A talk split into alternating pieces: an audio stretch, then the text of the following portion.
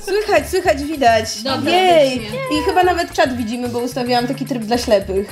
Świetnie. Mego nadal nic Ty, nie na, widzę. naprawdę, jest, jest większe literki. Tak. Fantastycznie. Brawo. Dobra, to teraz jesteśmy, mamy tę odpaloną sekcję bezspoilerową, w razie czego tylko musimy już pamiętać, by się To może przełączyć. byśmy, może byśmy się przedstawiły, powiedziały o czym będziemy mówić.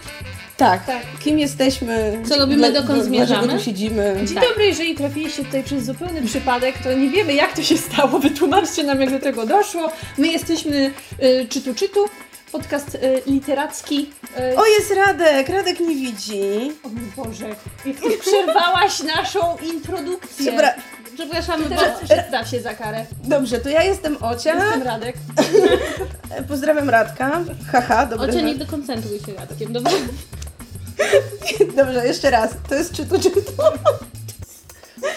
Profesjonalnie. No dobrze, mów. To jest czytu, czytu. Ja jestem Ocia, to jest mojego, to jest Kasia i omawiamy Lethal White Roberta Galbraitha, czyli czwarty tom z cyklu przygód y, detektywa Kormorana Strajka.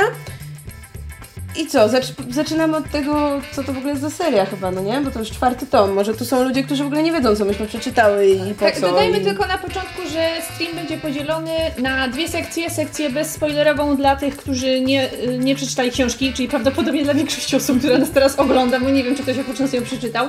My przeczytałyśmy ją po angielsku tuż po tym, jak wyszła, e, jak wyszła w Wielkiej Brytanii i za, i za oceanem, a później przejdziemy do sekcji spoilerowej, gdzie Omówimy całą intrygę, wszystkie wątki obyczajowe, które się w książce rozgrywały i będziemy sobie pozwalać na zdradzanie wszystkich tajemnic i wszystkich ważniejszych wydarzeń, Tak. które się wtedy wydarzyły. Przygotowałyśmy Wam nalepkę, y, ramkę wokół streamu, który Wam pokaże, kiedy nadejdzie sekcja spoilerowa, więc będziecie mogli nas wyciszyć, jeżeli naprawdę nie chcecie się dowiedzieć, co się działo w książce. Ale polecamy z nami zostać. A to, znaczy, Zostańcie z nami, bo potem będzie Q&A, tak, więc właśnie. na tym się nie kończy, na tym się nie będzie kończyć e, nasza transmisja. I zacznijmy od cyklu książek, bo jeśli ich nie znacie, to warto je poznać, ponieważ historia za nimi jest bardzo ciekawa. Otóż ujawniła się, e, znaczy ujawniła się. Kilka lat temu wyszła książka Kryminał Wołanie Kukułki, dobrze pamiętam? Tak, wołanie kukułki, pierwszy tom. E, Historii Kormorana Strajka, byłego e, żołnierza, który stracił nogę na wojnie i zajmuje się pracą jako detektyw i do jego biura puka sekretarka Robin, która ma dla niego pracować, mimo że go nie za bardzo stać, żeby go zająć i oboje zajmują się śledztwami. Jeśli ktokolwiek złapał tą książkę odpowiednio wcześnie do ręki, to przeczytał sobie kryminał, pomyślał sobie niezły kryminał, niezłe wątki obyczajowe, całkiem mi się podoba. Książka się sprzedała jako tako, no a potem okazało się, że autor książki to nikt inny, tylko J.K. Rowling, czyli autorka Harry Pottera. No i wtedy książka sprzedała się zdecydowanie lepiej. Ja zupełnie zapomniałam, że tam była taka afera. To Tak, To nie była afera, Znaczy- to był raczej taki... Mm, W sensie, jak ta książka wyszła, to nikt nie wiedział, kto jest prawdziwym autorem i ktoś to wykrył. Ja nie To- pamiętam, czy to była ta sytuacja, gdzie algorytm, algorytm komputerowy porównywał różne próbki tekstów różnych pisarzy i wyszło, że to najprawdopodobniej jest ktoś bardzo doświadczony w pisaniu Mm. i że to pewnie jest Rowling. Nie wiem, czy to tak w, wyglądało. każdym, w każdym razie jesteśmy już kilka tomów po tym, jak to się wydało, a dokładnie przy tomie czwartym. E, przy czym jeśli e, śledziliście poprzednie tomy historii Kormorana Strajka, to wiecie, że trzeci tom kończy się takim cliffhangerem. Tak. Ponieważ, i tutaj musimy go zdradzić, ponieważ on jest chyba dosyć istotny dla, dla dalszego omówienia kolejnych książek. Otóż, Jeżeli nie wiecie o co chodzi, to nie wiemy, co robiłyście przez osta- i robiliście przez ostatnie 3 lata, Tak. bo to było 3 lata temu. ale cliffhanger... Trzy lata czekaliśmy na kolejny lata? tom? Tak, tak, Tak. bardzo Wow, długo. bo te poprzednie to chyba wychodziły tak rok po roku, Tak. no nie? Ale myśmy też nadganiali to, co Mm. wyszło wcześniej. W każdym razie cliffhanger e, trzeciego tomu polega na tym, że Robin e, no, decyduje się na ślub ze swoim długoletnim narzeczonym. Który jest strasznym dupkiem i go nie cierpimy. Tak jak wszyscy. No i em, na tym ślubie, a jakże mimo sporu, który między nimi powstał, mimo pewnego nieporozumienia, pojawia się Cormoran. No i jak sami rozumiecie, kiedy jest scena, kiedy ktoś właśnie bierze ślub, a, a pojawia, inny wchodzi, tak, właśnie to... Do kościoła. To musi trącić wazę, która stoi z tyłu kościoła i ją, i, ją, i, ją, i ją rozbić. Nie wiem, czy on ją rozbił, w każdym razie trącił wazę i to Zwrócił na niego- siebie uwagę, Tak, zwrócił tak. na siebie uwagę. Tak, jest ta dramatyczna scena, jak Robin mówi I do, patrząc na Kormorana, a nie na swojego narzeczonego. No i na tym to, to było 3 lata temu, więc jak sami rozumiecie napięcie, jakie towarzyszyło temu, co będzie dalej, e, było no, co najmniej duże. Zwłaszcza, że pomiędzy jakby pojawieniem się trzeciego tomu, a premierą czwartego tomu e, BBC w końcu zrobiło coś, co jest oczywiste w przypadku BBC, czyli zrobiło serial na podstawie e, powieści o Cormoranie Strajku. Niezależnie od tego, co sądzimy o serialu, ma on pewien wpływ na to, jak bardzo człowiek e, zaczyna czekać na kolejny tom. I jak w przypadku niektórych um, Cormoran Strike nabiera dresów pewnych brytyjskich aktorów. Ale ja, ja powiem wam, że ja nie widziałam serialu. Znaczy nie jakoś tak, że celowo go nie oglądałam, po prostu no nie miałam kiedy i nie złożyło Nic się. nie straciłaś. Bardzo się, taki ślamazarny i, i brakuje mu jakiegoś takiego bigla. Mi się bardzo nie podobał. No, jedynym wpływem serialu, jaki miał na mnie, to już z Kasią ustaliłyśmy przed nagraniem, jest to, że ja teraz niestety przy czytaniu ostatniej książki nie potrafiłam sobie wyobrazić Kormorana nijak inaczej y, poza y, takiego Kormorana, który posiada twarz y, Toma Burka. Toma Bulka. Tak. A On to się nie, nie to nazywa Burek, tylko tak nazywa. Ale ja Berg, wolałam ale- moje wyobrażenie wcześniejsze, bo wiecie, bo u mnie on wyglądał wyglądał twój kormoran? jak taki bardzo zarośnięty Tom Hardy. Ciekawe, Wyobraźcie sobie to. mój Cormoran był nieatrakcyjny, mój był bardziej... Mój był przede wszystkim starszy, no ja nie wiem dlaczego, ale dla mnie on w, w książce miał po czter- dużo bardziej pod 40 niż, niż to wynika z jego wieku i był zdecydowanie bardziej nieatrakcyjny. Mój, jakby mój Cormoran był autentycznie nieatrakcyjny. Był ciekawy dla kobiet, ale nieatrakcyjny. Tak go sobie wyobrażałam, no i niestety się wyprowadził. Ja po pierwszej, po pierwszej części widziałam bardzo ciekawe fanarty przedstawiające Kormorana po, po, po wołaniu kukułki, na których autor czy autorka pokazywali go jako takiego wręcz 50-letniego, siwego, starszego policjanta z wielkim brzuchem. O Boże, nie. No właśnie i to było takie... Not my cormoran. ja już wtedy wiedziałam, że oni muszą być razem, więc dlaczego oni go tak... Oz... Nie, ale Ej, dla mnie... słuchajcie, ale trzeci. czy oni naprawdę muszą być, w sensie... Do, nie, dobra, Do, to, później, później. w drugiej sekcji. W każdym razie em, zacznijmy od tego, że historia, jak zwykle w przypadku kryminałów o Kormoranie, toczy się trochę dwutorowo. To znaczy, z jednej strony mamy, jak zwykle, e, sprawę kryminalną. W tym przypadku rozpoczyna się ona od tego, że do biura Kormorana przychodzi e, młody człowiek z tikiem nerwowym, ewidentnie będący zaburzony psychicznie i opowiada bardzo nieskładną historię o tym, jak widział, e, jak ktoś zamordował i pogrzebał e, dziecko. E, co oczywiście od razu wzbudza zainteresowanie Kormorana. E, I tutaj mamy z jednej strony właśnie taką e, dosyć skomplikowaną intrygę kryminalną, która wychodzi od tego punktu, e, a z drugiej strony mamy coś, co moim zdaniem w tych powieściach wychodzi dużo lepiej, czyli takie niemalże serialowe czy filmowe będą razem, czy nie będą, jak sobie Robin i Cormoran ułożą relacje, zwłaszcza, że Robin no, jest po tym ślubie z tym swoim koszmarnym mafią, w związku z tym nie wiadomo, co będzie dalej i zwłaszcza, że mm, wydarzenia z poprzednich tomów sprawiły, że Robin zmaga się z zespołem PTSD. stresu pourazowego po polsku.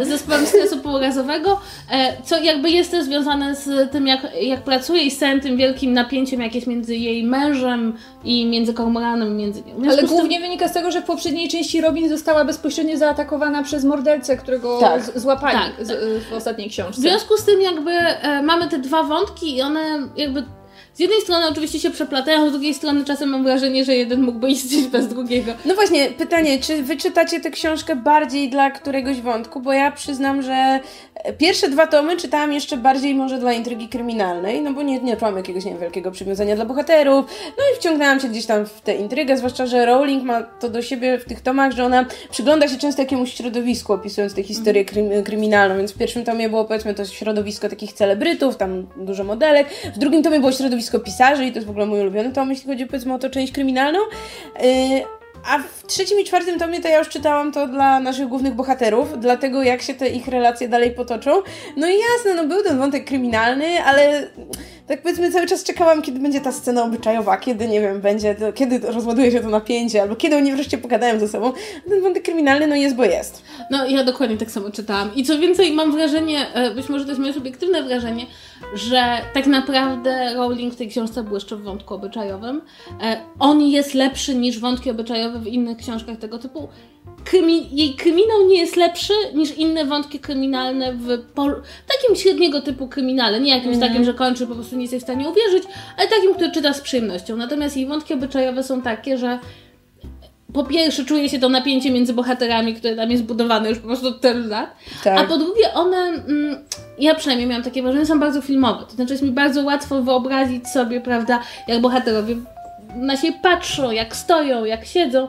I to ona to robi stosunkowo nie, niedużym wysiłkiem. Znaczy nie spędza czterech stron napisując pomieszczenie, w którym Mhm. się scena rozgrywa, ale człowiek się natychmiast czuje gdzieś tam w środku. Ale to, y, ale sz- szczerze mówiąc, ja nie wiem, ja nie wiem, czy się tak do końca zgodzę z tym, że te wątki obyczajowe są tak niesamowicie dobre. bo Tutaj mówimy głównie o rozwijającej się ciągle relacji pomiędzy Kormoranem i Robin. I ja w tym widzę bardzo mocno zarysowaną telenowelowatość. W sensie, przez to, że ona ma rozpisaną tą serię na ileś tomów. Ona kiedyś mówiła na ile, ja nawet nie Wiecie wiem, co, czy... czytałam nie- dzisiaj, No. że y, ponoć jeszcze 10 może być spokojnie. Ona chyba na samym początku mówiła, że chce, żeby to było 10 tomów i ewidentnie ta ich relacja jest tak rozplanowana, żeby toczyła, rozwijała się tempem ślimaczym, Mhm. zupełnie niepodobnie Ale- do tego, jak się rozwija relacja bo- w normalnych związkach, które Tak, przecież lata następują minęły, szybciej. tak?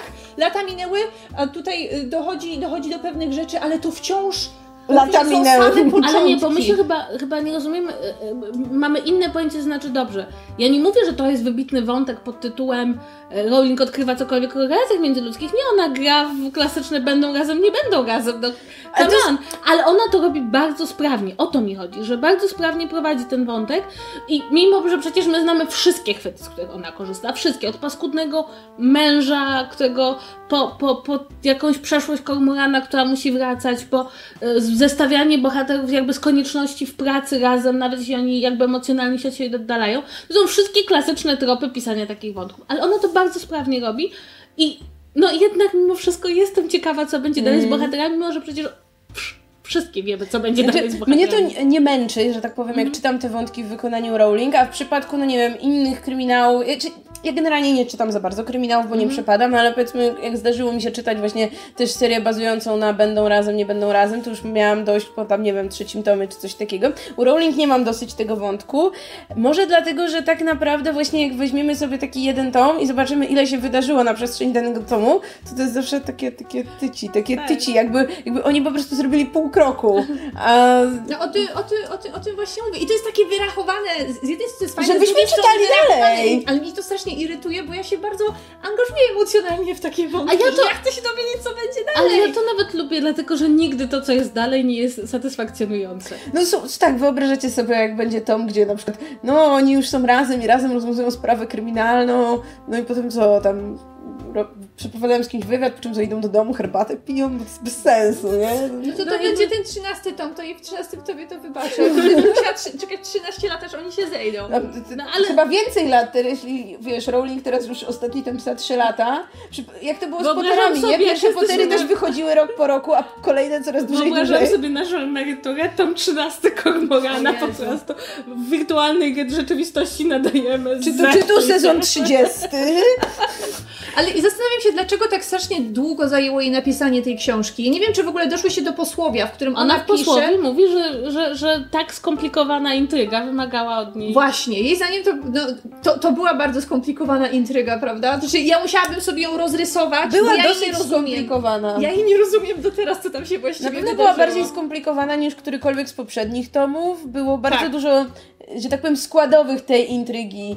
Y, Dużo różnych spraw, nawet takich spraw powiedzmy kryminalnych, połączonych w jedno, no bo i jakieś sprawy związane z powiedzmy To może powiedzmy, tak może ogólnikowo, powiedzmy, tu bez, bez... powiedzmy słuchaczom, jakie tam wątki, właśnie elementy składowe e, No, później e, tak. tworzą tą całą intrygę. Po Są pierwsze, mamy, szantaże. a po pierwsze mamy tego e, Bilego, który przychodzi do Kormorana i mówi mu, że widział morderstwo dziewczynki, kiedy był mały.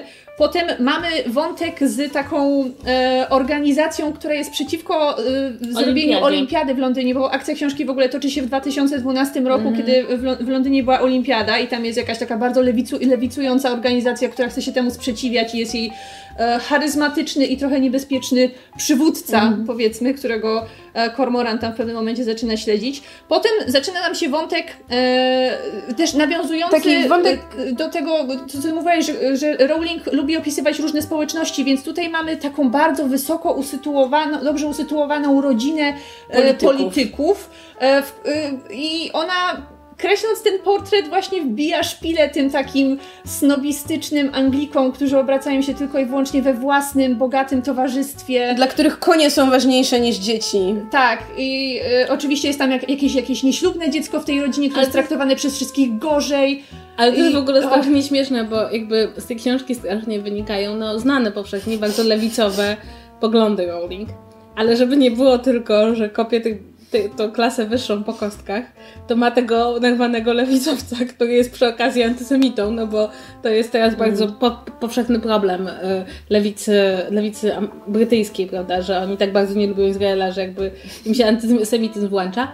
E, W związku z tym jakby masz niby te dwie, dwie strony medalu, prawda, te takie dwa, dwie skrajności, no ale jedna dostaje po kostkach bardziej niż druga zdecydowanie. Ona tam y, na jakiejś imprezie dla tych lewicowców o, o, ten pisała, o czym oni ze sobą rozmawiają, jakieś takie przeintelektualizowane rozmowy o feminizmie i cholera wie czym jeszcze. To było, to było o nas. Tak. Ale powiem wam, że ten taki wątek, że tam jest wątek, kiedy Robin pod przykrywką dostaje się do parlamentu, to myślę możemy powiedzieć. Tak. I powiem wam, że to, to mi się całkiem też przyjemnie czytało, właśnie jako ten taki wgląd w to, to takie jakieś środowisko, które Rowling sobie tak, wybrała to- na temat y, główny, powiedzmy, właśnie tego tomu. Tak, to, był, że- to rzeczywiście są fajnie, fajnie napisane rozdziały, chociaż mm, problem też chyba polega na tym, że przez to, że ona bardzo chciałaby pokazać, jak to środowisko działa, no to zdarza jej się tam tak, bywają takie rozdziały, w których się nic nie dzieje. I Na do tego samym stopnia, początku, i do tak. tego stopnia się nic nie dzieje, bohaterowie nie mają żadnych postępów w pracy, że nawet inni bohaterowie zaczynają ich ponaglać w zasadzie inni już coś zrobili. Znaczy, bo, tam, bo to, to nie będzie spoiler, jeżeli powiemy, że tam jest e, wątek e, polityczny, obraca się wokół ministra kultury, który strajka wynajmuje do, e, do zbadania pewnego szanta, sz, sz, potencjalnego szantażu, czy tam szantażu, który już właśnie miał miejsce i dlatego Robin zaczyna pracować w parlamencie. I dla mnie to były najnudniejsze rozdziały. O, ktoś oprócz nas przeczytał książkę, jej! Super. A, Z powodów nie tylko no tak, że e, Rowling mówiła, że, czyta, że pisały się jej trudno nie tylko No przez tak, ale jeden z powodów, jakich rzeczy, jakie wymieniała, była ta intryga. No w każdym razie, y, nie omawiając szczegółowo posłowie, długo jej zajęło napisanie tej książki. Ale jednocześnie przyznała, że jest to jej chyba, z tego co pamiętam, ulubiona książka, jaką napisała. tak. Czy tam jedna z, coś w tym stylu. Tak. Nie wiem, czy się z nią zgodzę. Znaczy, ale wiesz, z punktu widzenia autora to wygląda trochę inaczej. No na pewno, na pewno. E, Ja wciąż wolałam drugi i trzeci tom tej serii. Ja powiem szczerze, ja miałam wrażenie, że bardzo duże były oczekiwania względem tego tomu, być może Też przez, te lata, przez prawda? te oczekiwania, także przez to, że mam wrażenie, że ten trzeci tom kończył pewien rozdział. Ja miałam takie wrażenie, że ten, te pierwsze trzy tomy stanowią jakąś całość dochodzenia do jakiegoś punktu. No i tutaj mamy jakby taki moment przełomowy i czekamy, co będzie dalej. I jak na ten moment przełomowy, to to było raczej takie... Tak, bo, bo, ten, bo w, w, tym, w tym trzecim tomie dopiero o, nasi główni bohaterowie do, dochodzą do tego etapu, że naprawdę na głos w włas, we własnych głowach zaczynają się im tworzyć myśli, że ta druga osoba coś dla mnie więcej znaczy niż bycie moim po prostu e, partner, partnerem w pracy.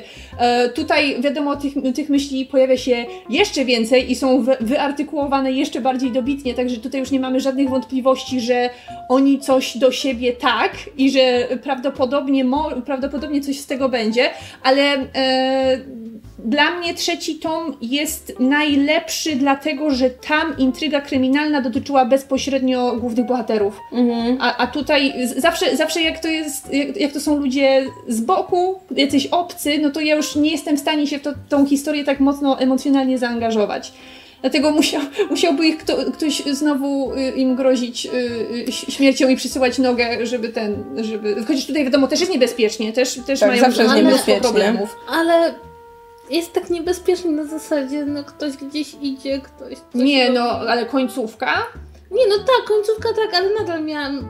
Znaczy, nie. Znaczy, ja też przyznaję, że dla mnie długi czas ta intryga była nudna. Znaczy, Pierwsze nie, ja nie 50% żadna książki czytałam ją tylko dla wątków obyczajowych, potem gdzieś tam coś się zaczęło zmieniać. Tak naprawdę dopiero przy końcówce miałam jakoś tak więcej emocji, że o mój Boże, faktycznie jak to się skończy, czy nie wiem, to co myślę, to się gdzieś tam sprawdzi, czy nie. A to ciekawe, ale ja być może ja jestem w ogóle, mam zatwardziałe serce, ja się prawie nigdy nie boję o bohaterów w takich książkach, które wiem, że Nie, będą... no tak. No, ojej. Ojej, przepraszam, przepraszam, mam zatwardziałe serce, nie boję się o bohaterów. E, ja bym chciała, żebyśmy porozmawiały o, o tym, jak, e, jak się zapatrujecie na to, w jaki sposób Matthew jest przedstawiony w tej książce. To jest, bo to jest generalnie dyskusja, która toczy się Mhm. od samego początku wą- wątku obyczajowego, kiedy Robin ma narzeczonego, a, a, a ten i, i jest w, w, wciąż z nim, chociaż autorka coraz bardziej próbuje nas przekonać, że nie powinna, że, że nie powinna z nim być. To jest ten moment, ta książka to jest ten moment, kiedy ja w ogóle przestałam rozumieć, czemu oni są razem.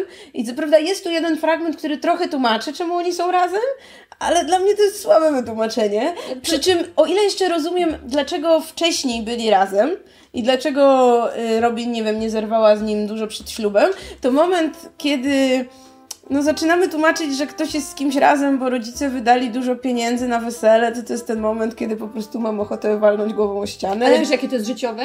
To znaczy, Nie, ja nie- nie rozumiem, wiem, jakby znaczy, nie wiem. Ja rozumiem, że ona nie zerwała wesela. To, to, to, to jakby. To, to rozumiem. Natomiast mój problem polega na tym, że e, mając postać taką, jaką jest mafia w tej książce, to jest lenistwo. On nie ma żadnej dobrej Znaczy, cechy chodzi właśnie książce. o to mi chodzi, że gdyby, ten, gdyby, ona, gdyby ona pokazała, bo oni mają jakieś lepsze momenty, których my nigdy nie widzimy, ale gdyby miał jakieś pozytywne cechy, gdyby tam było między nimi coś, co sprawiało, że ona się fajnie czuła i dobrze z nim czuła, to można byłoby, nie byłoby takiego łatwego myślenia, okej, dobra, rozstań się z nim, odejdź od niego, Kormoran cię o tyle lepiej rozumie, twoje wszystkie zastrzeżenia odnośnie bezpieczeństwa twojej przyszłej żony czy żony są głupie, Mafiu, przecież ona chce robić to, co musi. Gdyby on miał jakieś pozytywne cechy, to byłoby na zasadzie takie, no dobra, no ale tutaj, prawda, ona z nim jest... Gdyby Może- większy dylemat, Może nie? tak, albo dylemat, albo żeby to było raczej coś takie na zasadzie, okej, znała go długo, wydawało jej się, że to jest to uczucie, ale spotkała Kormorana, który jest kimś zupełnie innym, mniej pasującym, to by wprowadzało jakieś takie zaburzenie tutaj. A, to tutaj jest ona takie- nawet nie ma powodu, żeby mieć jakiekolwiek wyrzuty sumienia, ponieważ Matthew jest tak negatywną postacią tak, w jakby- pewnym momencie, że ona się nie... Ona, ona może na niego machnąć ręką i, i, i, i, i, mogłaby go równie dobrze zos- zostawić, ale to jest, to jest wpisywanie się w pewien trop, bo ja nie wiem, czy w popkulturze w ogóle jak często pojawia się napi- takie, takie napisanie jakiegoś związku, że ludzie się rozstają, ale że to jest naprawdę dla nich jakieś tragiczne wydarzenie, bo jest ktoś inny, prawda? Tak, bo takie, z takim poczuciem, że ojej, to jest dobry człowiek, ojej, w sumie zależy Ojej, mi na nim, mu w życie. sumie dbam o jego uczucia, ale nie wiem, porywy serca każą mi być z kimś innym teraz, czy Albo, coś. że na nie, przykład- Nie, jakby on jest totalnym dupkiem już w tym Albo na momencie. przykład jak w przypadku tego mafiu, że ona go znała bardzo, bardzo długo i się przyzwyczaiła i że wydawało, jakby mogłoby się jej wydawać, że prawda, to jest ten jedyny mężczyzna, potem spotyka kogoś dużo interesuje, bardziej interesującego i orientuje się, że być może to nie było jednak to, tylko nie wiem, po prostu tak długo się znali. Zwłaszcza, że to tak? była jej pierwsza miłość, tak? To był pierwszy chłopak, Ale z którym w ogóle- ona w ogóle była i to jest podkreślane, więc nawet na tym można by zbudować, I to jest chłopak, który był z nią w tym najbardziej traumatycznym momencie jej życia. To, Tak, to z nie jest trzeciego tomu z trzeciego, z, z trzeciego tomu, Ale tak. też bardzo mnie denerwuje to, że jakby nigdzie w tej książce właściwie nie czuć tego, że oni się tak długo znają, tak? Chociażby to byłby świetny taki haczyk, prawda? Że mają tyle wspólnych wspomnień. No przecież ona nie zawsze pracowała dla Kormorana, prawda? Nie zawsze, No tak. była, nie zawsze była ta alternatywa. Więc ja mam wrażenie, że z jednej strony człowiek uwielbia nienawidzić mafię, bo to jest takie przyjemne po prostu. No właśnie. A z, drugiej, a z drugiej strony to jest, no tak z punktu widzenia takiego, mm, takiej dramaturgii, no to to jest bardzo serialowe, bardzo telenowelowe, ale Boże, jak go się cudownie nie lubi, jak tylko czekasz, on powie coś takiego koszmarnego. Bo my potrzebujemy mieć jakiś czarny charakter, który będzie nam towarzyszył przez wszystkie tomy, a Mhm. nie tylko tego jednego seryjnego mordercę, którego akurat w danej książce bohaterowie łapią. Bo... Tak, no zwłaszcza, że jak to w kryminale z reguły dopiero na końcu dowiadujemy się, kto jest mordercą, więc trochę nie ma kogo nie lubić. Yy, prawda? Tak, czytając całą tę książkę. Więc, więc, jest, więc dobrze, jest że jest Matthew. tak, Tu jest więcej takich postaci, bo oprócz Matthew jest jeszcze ta Charlotte, która wraca. O Jezu, Charlotte. I w, ka- w, ka- w każdym tomie Wątek się znowu Charlotte jest w pojawia. tym tomie tak absurdalny. Tutaj się Charlotte się Charlotte jako statyczna mężatka w ciąży, która mimo ciąży wciąż próbuje kormorana, e, ko- kormorana uwieść i ta, ta, ta kobieta ma z głową po prostu. Ona, i to, to, jest, to jest też taki kolejny przytyk do tej arystokracji brytyjskiej, której się wydaje, że mogą wszystko i że dostaną zawsze wszystko na tacy i że oni są tacy oburzeni, jak nie dostają tego, co, te, tego, co chcą. Um, I tam jeszcze jest, y, czy to jest jeszcze taka jedna postać o wiele bardziej pobo poboczna, bo jest ta Sara Silverman, ta przyjaciółka y, Matthew. Matthew. Nie wiem, chciałam powiedzieć przyjaciółka Robin, no to nie jest przyjaciółka Nie, Robin. No, to która- jest przyjaciółka Matthew. Z trzeciego tomu wiemy, że nie tylko przyjaciółka. Tak, że się z nim przespała. A to jest taka wtedy. typowa, niedobra kobieta. Tak. Taka, Która prawda? też nie ma pozytywnej cechy tak Żadnej, naprawdę, żadnej, nie? tylko przychodzi i mówi takie, takie rzeczy. Zresztą ja mam wrażenie z kolei z tym Charlotte i Cormoranem, że to jest takie na zasadzie ten bohater jest taki, że nawet jak ona już ma męża i nawet jak będzie miała dziecko, to przecie o nim nie zapomni. Tak. Dobrze, więc wątki może- obyczajowe mają to takie bardzo telenowelowe zacięcie, ale się świetnie czyta. Tak. Tak, zwłaszcza, że nie wiem jak wy, ale ja po prostu mam ogromną sympatię do tych postaci. Robin, moim zdaniem, przez te wszystkie cztery tomy naprawdę super się rozwinęła i to po prostu jak coraz lepiej z jednej strony wychodzi ta praca, a z drugiej strony no nie jest jakąś taką niezniszczalną postacią, ma takie dość realne jakieś traumy i przeżycia, ale jednocześnie radzi sobie z tym. Nie ma tak, że kurczę pół tomu już tylko leży i nic nie robi, bo, bo trauma czy coś. Nie wiem, jakby ja w tym tomie miałam dla niej ogrom sympatii, poza tym może, że nie kopnęła wcześniej swojego męża w dupę. No, ale to jest też, yy, to jest też tak, że dla mnie na przykład Robin strasznie urosła po tym, po tym trzecim tomie, kiedy Mhm. dowiadujemy się, jaką ma za sobą traumatyczną Tak. przeszłość i yy, Rowling też wtedy bardzo mocno podkreślała to, że fakt, iż Ro- Robin poszła w kierunku pracy detektywa, nie wynikało z tego, co ją spotkało, tylko, że ona tak właściwie zawsze o tym marzyła, że od Mhm. dziecka mówiła, że, że, że, że chciałaby pracować w policji i, yy, i podobało mi się to, że yy, rozwój bohaterki nie wynika, nie wynika z jej traumy, nie wynika z tego, że ona została Mhm. zgwałcona, tylko, że tak naprawdę są pewne rzeczy, których ona od samego początku chciała. I to jest dosyć konsekwentnie tutaj w książce rozwijane. Ale już mi się wydaje, że Robin jest ciekawsza w tej książce od Cormorana. Znaczy, Tak. ja pamiętam, że czytając jej wątki miałam takie poczucie, że to jest postać, która coś mi może zaoferować więcej jakby w kontaktach z innymi postaciami, a także w ogóle w swoim zachowaniu, niż Cormoran, który jest w sumie ciągle taki sam. Znaczy on Mm. jest y, jakby w pewien sposób odróżnia się od innych bohaterów i czasem jest ciekawy, ale tutaj miałam takie wrażenie, że to jest ta postać, której ja jeszcze na tyle dobrze nie znam, że może zrobić coś, czego się po niej nie spodziewam. I ja to bardzo lubię, bo, bo wtedy jakby podążanie za taką postacią jest ciekawsze. A jednocześnie nie macie takiego wrażenia, że mimo, że fabuła, wiadomo, idąc oczywistym torem, bardzo nas próbuje przekonać do tego, że Robin i Cormoran są dla siebie stworzeni, To nie to, są. to oni, oni się bardzo mało znają i tak i naprawdę y, y, było, tutaj, tutaj nawet w tym tomie było podkreślone, jedyne momenty, kiedy oni rozmawiali o swojej przeszłości, o sprawach sercowych, to było wtedy, kiedy oni byli pijani. Albo jedno, albo drugie. I tak naprawdę mało jest między nimi takich scen, kiedy oni rozmawiają od serca, szczerze, o swoich problemach. To nie są ludzie, którzy są sobie naprawdę bliscy. Dlatego Jak będą już- razem dopiero w 13 tomie. Bo tyle czasu potrzebują, żeby się poznać, ja na pewno czuję, że jest między nimi jakaś taka chemia. Może to głupie na podstawie książki, prawda, no bo nawet nie widziałam serialu, ale no czuję to, to napięcie i tak dalej. Niekoniecznie czuję, że och Boże, to byłby taki wspaniały związek. Nie, ja tego w ogóle nie widzę jako No. związek, prawdę powiedziawszy. To znaczy, mam wrażenie, że to są ludzie, którzy, których bardzo cieszy to napięcie i, i tak jak nas cieszy to, że ono jest nierozwiązane, tak samo mam wrażenie, że tutaj to też jest takie sympatyczne, póki jest nierozwiązane. Dlatego to będzie dopiero w 13 tomie będą razem, bo tego typu wątki są fajne, póki bohaterowie nie, nie wchodzą do realnego świata, tak? Bo w realnym świecie to nie jest już takie jakby emocjonujące, a także jest dużo bliższe nam samym, prawda, którzy żyjemy w realnym świecie i wiemy, że prawda, e, napięcie jest fajne, a potem się żyje. No, jest też sympatycznie, też jest fajnie, Ale nie ale- tego napięcia. ale, ale, ale nie da się z tego napisać tych 13 thrillerów, tak? Dlatego z jednej strony ja bym bardzo chciała, żeby, żeby oni byli razem, ale z drugiej zależy mi też na tym, żeby ta ich relacja była w jakikolwiek sposób emocjonalnie wiarygodna i wiem, że żeby tak było, to oni nie mogą się jeszcze zejść, bo tyle im brakuje. Oni są dopiero na samym 13 początku drogi. tom. 13 tom. Dobrze, słuchajcie, ja mam wrażenie, że chyba możemy naszym słuchaczom powiedzieć, że jeśli nie czytaliście książki, jesteście bardzo, bardzo uczuleni na spoilery. Może jeszcze nie, to poczekaj, Jeszcze może jeszcze powiemy, czy polecamy w ogóle tę książkę, czy ludzie A. mają czytać ten cykl. A, nie tak tak, wiesz, zanim, zanim ich wyrzucimy. A, sposób. Więc- My was nie wyrzucamy, zostańcie tutaj, patrzcie jak mówimy, albo jeszcze słuchajcie spoilerów, bo i tak To na razie jeszcze parę słów tak ogólnie. Więc, e, no ja bym powiedziała, że jeśli ktoś nie jest jakimś takim wytrawnym czytelnikiem kryminałów, to mógłby spróbować z tymi, bo są sympatyczne, bo są fajnie napisane. Mnie się bardzo dobrze czyta to, jak Rowling pisze i wydaje mi się, że ona z książki na książkę pisze coraz lepiej. E, I w tym tomie bardzo mi się tak, nie wiem, miło czytało w ogóle ten jej angielski, to jak te zdania są prowadzone i tak dalej. E, są bardzo fajnie zrealizowane audiobooki i po polsku, i po angielsku, więc jeśli ktoś woli słuchać książek, to to też y, może w tę stronę spróbować.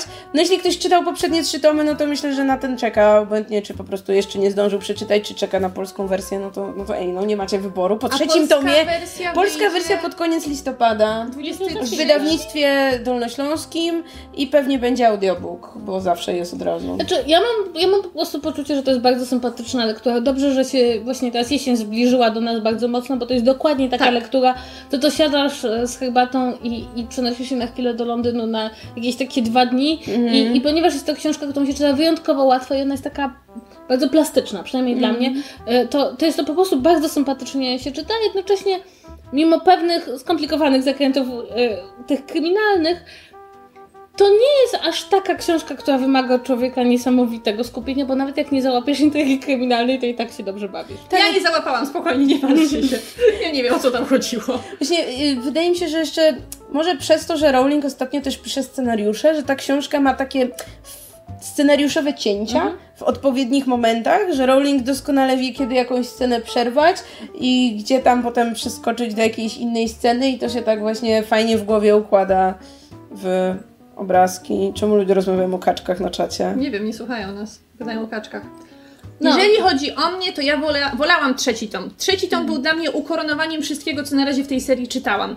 Ehm, ale to nie znaczy, że ten był zły. Po prostu na samym początku troszeczkę przynudzał. W tych wątkach politycznych, tak jak już mówiłam, kiedy Robin pracowała w parlamencie, to po prostu miałam ochotę ją pchnąć, żeby coś tam, żeby coś tam zaczęła robić. Nie, nie nożem, tak Pchnąć pchnąć nożem. do roboty. E, ale, ale, ale wciąż y, ja jestem zachwycona tym, jak Rowling się ogólnie odnalazła w formacie kryminału, bo po tym jak e, wypuściła e, tą swoją pierwszą książkę po, po Harrym Potterze, której przyznaję, ja nawet ni- nigdy nie, jej nie skończyłam. Ja ją bardzo lubię. Ja ją Ja uwielbiam, Uważam, że obyczajowo jest super, że to jest najlepsza jej książka Ja też uważam, że to jest absolutnie fenomenalna książka. Nie, nie jest moim zdaniem dużo lepsza od kryminałów. To znaczy, Tak. tylko że to dosyć od, odważny pomysł był napisanie tej Tak. książki, ale ja uważam, że jest fenomenalna. Każdym razie fajnie, że kryminały wychodzą ile Nie, ale naprawdę uważam, że jeśli, jeśli się szuka jakiejś fajnej, dobrej książki do poczytania, takiej nie, nie z literatury wysokiej, tylko tej literatury środka, no to jest idealny tytuł, prawda? Że, że naprawdę się to bardzo przyjemnie czyta. Także To teraz co? Zapowiadamy sekcję spoilerową. Tak, to- Czyli powoli możecie sobie wyciszać e, głośniki, jeśli chcecie e, nie znać spoilerów, chcecie poznać sami. Ale jednocześnie przypominamy, że będzie sekcja QA, więc wróćcie do nas albo Tak, i to nie, nie, będzie trwało bardzo długo. To nie będzie trwało będziemy- bardzo długo. Nie będziemy godzinami rozmawiać o spoilerach. Teraz wiecie, że będą za niedługo spoilery. Czekajcie, ale włączać czas z powrotem. Tak, Okej. Dobrze, wchodzimy Dobra, w więc teraz spoilerową. spoilery. Czekajcie, może ja nawet napiszę, że jak ktoś jest głuchy, ale nas ogląda, to żeby wiedział. Potem ta nalepka zniknie, więc pojawi się nalepka, że jest Q&A i wtedy możecie znowu włączyć. Ale Więc teraz... jeśli nie chcecie słuchać spoilerów, to możecie teraz włączyć dźwięk, ale nie wyłączajcie live'a, bo jeszcze będą rzeczy.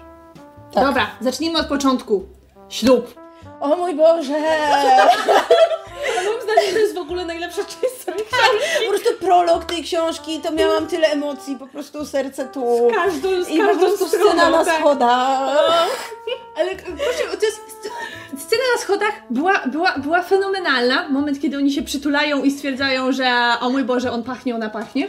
Tak, i że o mój Boże, on na pewno tego nie myśli, ona na pewno tego nie myśli. A myślą to to teraz. samo. Tak, i o Boże, schody. A mi się strasznie podobało. Ale to było tylko przytulenie. Oni się nawet nie pocałowali. Ale pocałowali się później przez przypadek. Nie, nie, nie. Moim zdaniem to, że oni się nie pocałowali było bardzo dobre.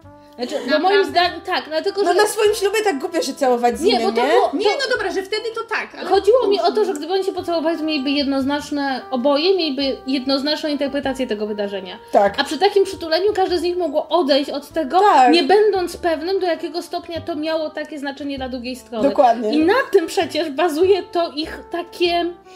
No, no to, to niepewność, co ta druga Będą, strona. nie będą. Tak, przecież to, co my wiemy, oni tego nie wiedzą, prawda? Oni w dalszym ciągu tkwią w przekonaniu, że niekoniecznie ta druga strona jest zainteresowana. Tak naprawdę książki, nawet na koniec książki, oni nie wiedzą. No bo nigdy ze sobą o tym szczerze nie porozmawiali. Tak naprawdę żadne werbalnie temu drugiemu nie dało nigdy zrozumienia, No że hej, lecę na ciebie. No i właśnie o to chodzi dzięki temu. Gdyby się pocałowali, to jakby ta sytuacja jest tak rozwiązana, a cały tom bazuje na tym, że ta A sytuacja... tak to się tylko powąchali i to musiało im wystarczyć. Ale ja wam muszę powiedzieć, że e, takie, e, to, to, co bardzo mi się podobało w tej scenie ślubu, to to jest ten moment, kiedy Robin się waha, czy z niego wybiec, czy nie wybiec. I w, i w tym momencie się. I to jest, to jest to, co dla mnie jest takie niesamowicie przyziemne i życiowe. Rozgląda się wtedy po tej sali i myśli sobie, moi rodzice wydali tyle kasy na ten ślub, jest tu tyle gości, ja nie mogę tego po prostu im I zrobić. to jest dla mnie takie głupie, bo po pierwsze dorośli ludzie nie powinni brać ślubów za pieniądze swoich rodziców, tylko za własne, ale dobra, nieważne. Ale po drugie, no to come on, to nie jest argument, żeby z kimś zostać, można potem spłacić tych rodziców, jeśli miałaby wyrzuty nie, sumienia. bo moim zdaniem, no dla mnie to jest jasne, że Robin e, i cała ta scena do- dosyć dobrze moim zdaniem postanawia, że Robin po końcu tego ślubu nie jest wesela właściwie, nie jest do końca pewna, czy zostanie ze swoim No tak, ale W związku ma- z tym dla mnie jest jasne, że e, jest zupełnie czym innym anulować ślub po weselu, kiedy nie, jakby w tym momencie Robin nie tylko jakby decyduje o własnym szczęściu czy nieszczęściu, ale kompromituje swoich rodziców, robi im przykrość, jakby przed całą, jakby robi to przed Publicznie. całą rodziną, publicznie upokarza także, zrobić. E, także tego mafiu. W związku z tym, ja prawdę powiedziawszy to, jak ona się waha i że ona w końcu na tym weselu zostaje i jakby nie wie do końca, bo też z drugiej strony dla mnie to jest dosyć jasne, że ona tam nie wie do końca, czy to, co Mafiu zrobił w tym momencie i to, co ona czuje do Kormana i w ogóle to wszystko wys- wystarczy. Dla mnie to jest bardzo dobra sytuacja, w której dziewczyna zasadniczo rzecz biorąc nie wie do końca, co zrobić. Tak, ale jednocześnie po pierwsze ona już nie chce jechać te, w tę podróż poślubną, a, a jak już się decyduje, że jedzie, to stwierdza, że na, w tej podróży poślubnej powie mu, że jednak anulują ten ślub. Po czym nie robi tego, bo on się podrapał o rafę koralową. Jakby lista głupich powodów, Tak. żeby zostać z kimś, e, bo rodzice zapłacili jeden, dwa, bo podrapał się o rafę koralową. Nawet nie był umierający, to nie to, że nagle miał raka czy coś. był umierający. Nie, Nie, ale myślała, że on umrze. Ale, Ale potem nie dwa, umarł. Dwa tygodnie powinien Tak, umrzeć, dokładnie. tak? Czemu ona czeka aż rok, żeby stwierdzić, że hmm, jednak nie umarł od rafy koralowej? Nie, nie, Ale, nie, to, nie. to, ale on, to było tak, że ona dawała temu małżeństwu szansę. To było tam, to było tam powiedziane, że, że, że może się uda, zostanę, spróbujemy i parę razy było to podkreślane. Także to nie jest tak, że ona wtedy podjęła decyzję, chce odejść, tylko ona czekała, jak się to rozwinie. To znaczy dla mnie problemem, problem polega raczej na tym, że nic, o czym dowiedzieliśmy, bo akcja przeskakuje rok później, nic, czego się dowiedzieliśmy o ich wspólnym życiu przez ten rok, nie przeko- przekonywało mnie do tego, że ona ten rok jakby to temu małżeństwu dawała szansę coraz od nowa.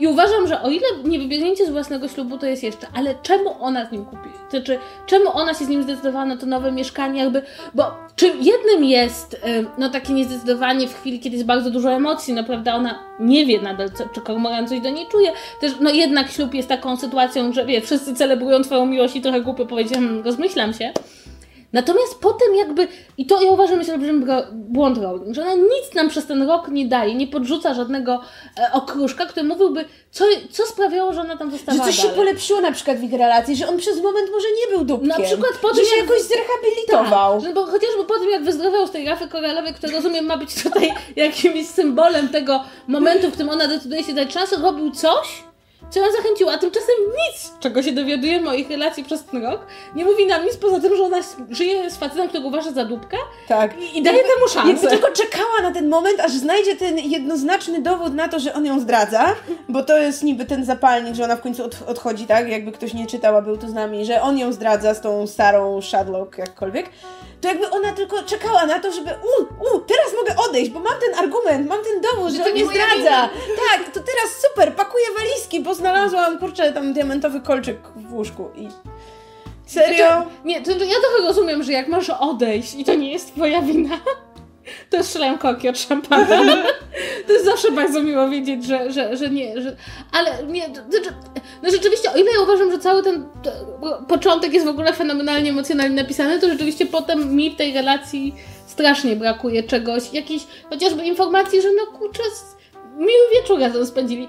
Zresztą w ogóle ja też strasznie tego nie lubię, że ta Robin, która jest taka pewna siebie i tak żyje poza jakby relacją, kiedy jest na przykład to przyjęcie, na którą ona zakłada szarą sukienkę, to już miałam taką naprawdę po prostu, jeszcze niech będzie... i- Nie, jeszcze będzie, nie będzie mogła umyć włosów, żeby była brzydsza od wszystkich kobiet na sali, że po prostu nie chcesz nic zamiatać. No, jakby miałam takie poczucie już naprawdę, naprawdę już Ten opis ich tej rocznicy ślubu, o Jezu. Ja już nie pamiętam, co- tam się działo. No, że Robin w ostatniej chwili zdecydowała się, że pojedzie, mimo że wtedy miała śledzić e, jednego z e, tych e, podejrzanych, tego co organizował mm, te protesty przeciw Tak, Olimpiadzie aha. i potem Cormoran go śledził i go noga bolała. To, to potem ona, ona jednak pojechała na tę rocznicę, no i tam pisała, że o mój Boże, że nawet, no z obowiązku jeszcze musieli noc razem spędzić, no bo rocznica ślubu to mu nie odmówi, nie? I tak czytasz to i sobie myślisz, serio, serio Robin? No tak. No cóż, no, no życie, no. Ale, ale trzeba powiedzieć, że. Ale moim zdaniem te, te, ten poziom emocjonalny naszej rozmowy o, o Robin i Matthew pokazuje. Nikt nam nie. Mhm. E, e, ten nasz poziom tej, tej rozmowy pokazuje, że to jest ten wątek, w którym są wszystkie emocje. Słuchajcie, przejdźmy do wątku kryminalnego. Bo Tak. ja mam jeden olbrzymi zarzut wobec tej książki. Za dużo. To znaczy, to jest trochę tak, że się dzieją kilka rzeczy zupełnie są niezwiązanych, po czym wszystko jest ze sobą związane po prostu. Dom, dom, dom. Wszystko, każda osoba, która przychodzi do ciebie i mówi o jakiejś zbrodni, na pewno jest powiązana z inną zbrodnią, która Tak, jest jeszcze powiązana. i w jednej historii mamy przyduszenie dziecko, dziecka, zabójstwo konia, ze dwa szantaże, jakieś niecne interesy na boku, zdrady, yy, złe dziecko, zabójstwo ojca, Samobójstwo. samobójstwo, Przejechanie kobiety w ciąży. Ogólnie to tam... ilość intryg i spraw kryminalnych, jaka przewija się przez ten dom jest zatrważająca. Ja, ja sobie teraz próbuję przypomnieć, bo, bo mamy na, nie, bo mamy, bo, bo, bo, bo jak się złączyły te wątki, czy one rzeczywiście były zupełnie odrębnymi kryminalnymi wątkami na początku, że Billy przychodzi do Kormorana i mówi, Tak. że widział śmierć dziecka, Tak. a jednocześnie zupełnie niezależnie zgłasza się do Kormorana e, minister kultury, który twierdzi, że jest szantażowany Tak. i tak przypadkiem podejrzewa o szantaż brata Billego, tak? Tak, to był zupełny dokładnie. To przypadek. był zupełny przypadek. przypadek. Okej. To był zupełny przypadek, że w ciągu, przypadków. nie wiem, jednego tygodnia się to wydarzyło, prawda? Po prostu było coś takiego w powietrzu, prawda? Ale przy, przez cały czas bardzo mnie interesowało, co ten minister kultury zrobił w przeszłości, że on się tak bał tego szantażu, że mówił, że kiedyś to było legalne, a teraz już nie jest i bardzo mi się podoba ten pomysł z szubienicami. W sensie... Dla mnie mi to było jakieś dziwne z Nie, kolei mi się- właśnie. mi się Mnie się to ten wątek podobało. najmniej podobał. Ja miałam wrażenie, że przede wszystkim ja jestem cyniczna i pomyślałam sobie, malutki skandalik na boku. Jakieś szubienice, tu zapłacili to- niby za jedną. Ja przy- jakby nie, nie, to w ogóle to by przeszło na piątej stronie gazety. Ale, ale w ogóle to, to, było, to było dosyć śmieszne, że żeby ten skandal był skandalem, to ta osoba, która została powieszona na tej szubienicy w którymś z tych krajów trzeciego świata, to nie, była, to, to nie było jakieś dziecko stamtąd, tylko to był a, a, a, obywatel Wielkiej Brytanii. W ogóle jakiś poziom. Aż dziwne, że to nie było dziecko jakiegoś znanego polityka, żeby wszystko było jeszcze bardziej powiązane. Ale wiecie, co było dla mnie nielogiczne? E, ty, właśnie miałam, e, miałam tutaj o tym powiedzieć, żebyście mi powiedziały, czy wy też to zauważyłyście, ponieważ jest scena już na, na koniec tych wszystkich wątków, kiedy wszystko się zaczyna splatać, kiedy oni zostają przyłapani przez, e, nie pamiętam jak się nazywała żona tego ministra, Kinwara? Tak, Ja Kinvara. ją jako, jako kobiety na K pamiętam, bo nie byłam w stanie E, Trudne było to imię. E, W każdym razie ona ich przyłapuje, e, czy ona o, ty, o tym nie wie, że oni kopali w jej ogródku, bo myśleli, że odnajdą to ciało i biorą ją, i ona ich bierze do siebie do domu i wtedy Robin słyszy, że ktoś jest na górze Tak. i oni potem wychodzą i nikt nie zadaje sobie pytania, czy to nie jest czasem morderca, który chce tą Kinwarę zabić i dlaczego oni w ogóle nic z tym, nic z tym nie robią, No bo ona nie już dzwonią na policję. Robin te, tego nie wiedziała, No że to właśnie- jest ktoś, kto jest w zmowie z Kinwarą. O to mi chodzi. Nie wiem, czy to ktoś inny zauważył. Dla mnie to jest błąd logiczny w książce. Ona powinna była wtedy zareagować, wezwać policję albo chociażby zwrócić Kormo, Kormoranowi na to uwagę. Nie no, ona mu o tym powiedziała i jakby upewniła się, że on ją zrozumiał, ale tak jakby on tak przeszedł nad tym do porządku dziennego. No, no nie usłyszał, każdy- co ona powiedziała, nie? każdy detektyw jest doskonale. Ale zabrakło mi tutaj tej rozmowy, że hej, Kormoran, tam może być zabójca, może coś zrobimy, a on jej wtedy mówi, spoko mała, nie bój żaby, nic się nie stanie i wtedy mogą spokojnie A odejść. dobrze, a to czy, kumam. czy ja mogę powiedzieć um, o pewnej śmiesznej rzeczy, która mnie spotkała? Otóż wyobraźcie sobie, że ja sobie zaspoilerowałam tą książkę Jak? na poziomie drugiego. E, postanowiłam sprawdzić, co znaczy tytuł. A, a widzisz, a ja nie sprawdzałam. Ja, nie, ja też, ja nie miałam Ponieważ pojęcia. e, pomyślałam sobie, być może jest to jakieś określenie, którego nie znam. To znaczy, jakby które coś znaczy. Ja nie mam takiej ufności w moją znajomość angielskiego, że znam. Mhm. I sprawdziłam. I jak sprawdziłam, to potem tylko było tak, kiedy będzie koń. Czekam na konia. No właśnie, bo, bo Li- Lethal White to jest biały koń, który, który na pewno umrze. One nie przeżywają, tak to jest z tymi, z, z tymi Tak, to, to, to, to jest coś takiego jest. Ale co, nie ma białych koni? Przecież Nie, białe są konie. białe konie, a to jest jakiś... Tak, ale one są pewnie szare pod spodem albo coś tam. Jest taki moment, że Robin tłumaczy, że tam, że ma sierść jakąś tam, ale skórę ma jakąś tam. Tak. Generalnie w tej książce jest dużo o koniach. Ej, I ja właśnie nie skumałam, o co chodzi w ogóle z tymi końmi. Ja, ja byłam, ale słuchaj, tam wyobraź sobie, że ja od połowy tę książkę czytałam i czekam, aż będzie koń. No bo Ale tylko konie- koń na obrazie. Ale, No, jeszcze- bo były konie, No i koń, i zmarły koń. Hodowała Kinwara konie, były Tak. konie na obrazie i te obrazy okazały się być super, Super drogie, drogie, ale nie mo- wiadomo. Koniec końców nie wiadomo. Ale to one były motywem zabójstwa? Te, ob- te super drogie No tak. obrazy? Tak. tak, tylko tak, one. bo Raf chciał sprzedać obrazy. Okej, dobra, dobra, to już uzgodniłyśmy, ale to, to, to Podoba mi się to, że na razie to antenie li- tłumaczymy sobie książkę. No bo, bo to naprawdę jest trudno ogarnąć. Ta intryga jest, jest tkana tak, to jest taka koronkowa robota, że tylko autorka chyba rozumie o co tam chodzi. Dlatego pisała to 3 lata, bo po prostu musiałam obejrzeć wszystkie Nie, konie. to znaczy tam, że po, po, problem polega na tym, że te dwie zupełnie osobne sprawy się zbiegają, zbiegają, zbiegają, zbiegają, a potem okazują się dwoma zupełnie osobnymi sprawami. Jakimi dwoma? No w sensie, że osobno on był szantażowany i osobno jego syn go zabił, bo chciał sprzedawać obrazy, na których są konie, że jakby to Aha. nie miało nic wspólnego z tym I szantażem. osobno jeszcze ten Billy widział coś, co w ogóle nie miało z tym wspólnego. Właśnie, z- Tak, bo to była dziewczynka- sprawa sprzed lat i zabita dziewczynka okazała się zabitym koniem. Koniem. Aha, i to, i to Czekałam było, na to tego w ogóle konia. nie było związane, a rzeczywiście to było głupie. Więc jakby to jest nie tak, że te sprawy się trupa. schodzą, zapętlają i kiedy ty już jesteś absolutnie przekonana, że, że z tego zapętlenia coś wyjdzie, okazuje się, że nie. I to jest jakby ten wielki plot. Ej, w ogóle ten Raf, jako ten zabójca, czy on też was trochę rozczarował? Tam jest ten taki rozdział pod koniec, jak on przez tam godzinę wykłada swoją motywację i są te... Że on, on, on wszystko Robin, tu, Robin tłumaczy. Jednocześnie Tak, oni sobie to tłumaczą. On, jednocześnie ona wyciągała od niego kolejne pytanie, bo wiedziała, że musi go zmusić do Tak, tego, tak, że tak, musi go gada. zagadać, ale kurczę, ten pomysł, że no, on będzie teraz romansował ze swoją macochą i tu zatrudni się w galerii i jakoś pokryją mu, sprzeda obraz, na którym jest koń, bo to na pewno drugi obraz i tu z nią już niby był, potem z nią nie był, ale potem z nią, znowu z nią był, a ona jak jakaś taka głupia, dawała się manewrować w tę całą sytuację i cała ta intryga z zamawianiem, kurczę, helu, szampana, jakichś leków, czegoś tam, Znaczy, ja przyznam szczerze, że ja miałam taką e, bardzo niedobrą tak, rzecz. to brzmi jak finał Sherlocka, dokładnie, Tak. to brzmi jak finał Sherlocka. E, e, ja miałam taką bardzo niedobrą rzecz, że kiedy on się pojawił w książce, to e, od samego początku był tak opisywany, przynajmniej z mojego punktu widzenia, że miałam takie, że tak kreśliłam go sobie w głowie Mhm. kółkiem, że albo to będzie zbrodniarz, albo to będzie Red Herring. Ale w momencie, jak Robin spotyka się z nim i opowiada mu o swoim życiu prywatnym, to to jest ten moment, kiedy myślisz sobie, to na pewno źle się skończy. Bo po pierwsze, Tak. wiadomo, że nigdy właśnie tam detektyw nie powinien opowiadać o swoim życiu prywatnym w kontekście zawodowym, a po drugie jeszcze Robin zwraca na to uwagę i to jest takie, okej, z tego będzie coś bardzo, bardzo No ja, złego. To wiecie co, to ja jestem, ja, ja się totalnie dałam na to złapać, bo się w ogóle tego nie spodziewałam. I ja, ja w ogóle byłam, by, byłam w stanie uwierzyć, że te SMS-y wysyłał jej Matthew. W sensie to było A- tak totalnie w jego stylu, żeby No to tak. coś takiego. Da, dałam, dałam się złapać. Ja się bardzo często daję złapać na te, na te kryminalne ja, mam, ja mam niestety problem taki, że nie jestem w stanie wyłączyć tego w głowie.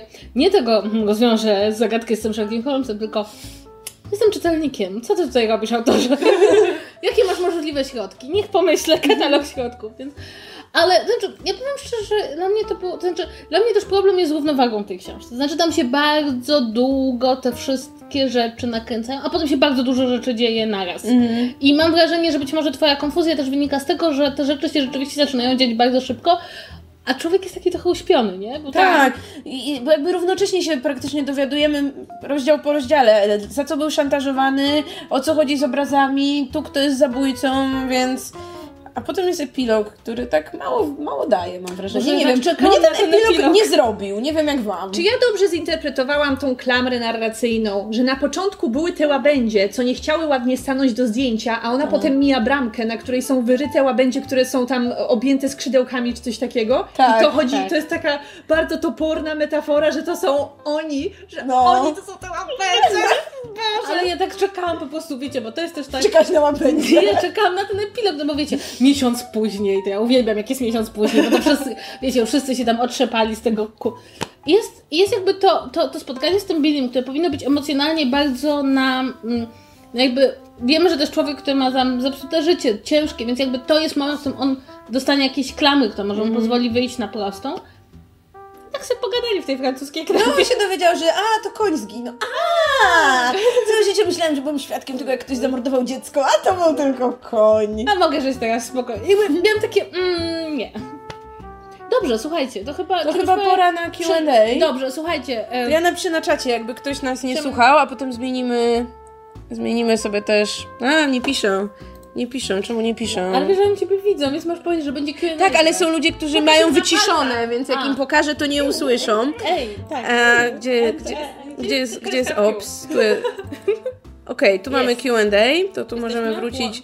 Więc e, dobra, teraz, teraz jest ten moment, kiedy będziemy czekać na nasz delay. A, poczekaj, i bo musimy oni, poczekać oni aż... nam pytania. Teraz tak, to jest ten moment, kiedy ludzie może mogą zadawać nam pytania. Ci, którzy byli na sekcji spoilerowej mają head start, bo już tu są. Miejmy A, nadzieję, że rozumiem. jeszcze ktoś powróci z tych, którzy Rozumiem. ewentualnie A, bo ja wyszli. wiecie co, bo ja sobie pomyślałam, no Q&A, dobra, to gdzie te pytania? I sobie uświadomiłam, że oni muszą nam je zadać. Możemy sprawdzić, czy były jakieś pytania wcześniej, aczkolwiek e, chyba nie bardzo. Ktoś pisał, że jesteśmy piękne, tak więc dziękujemy.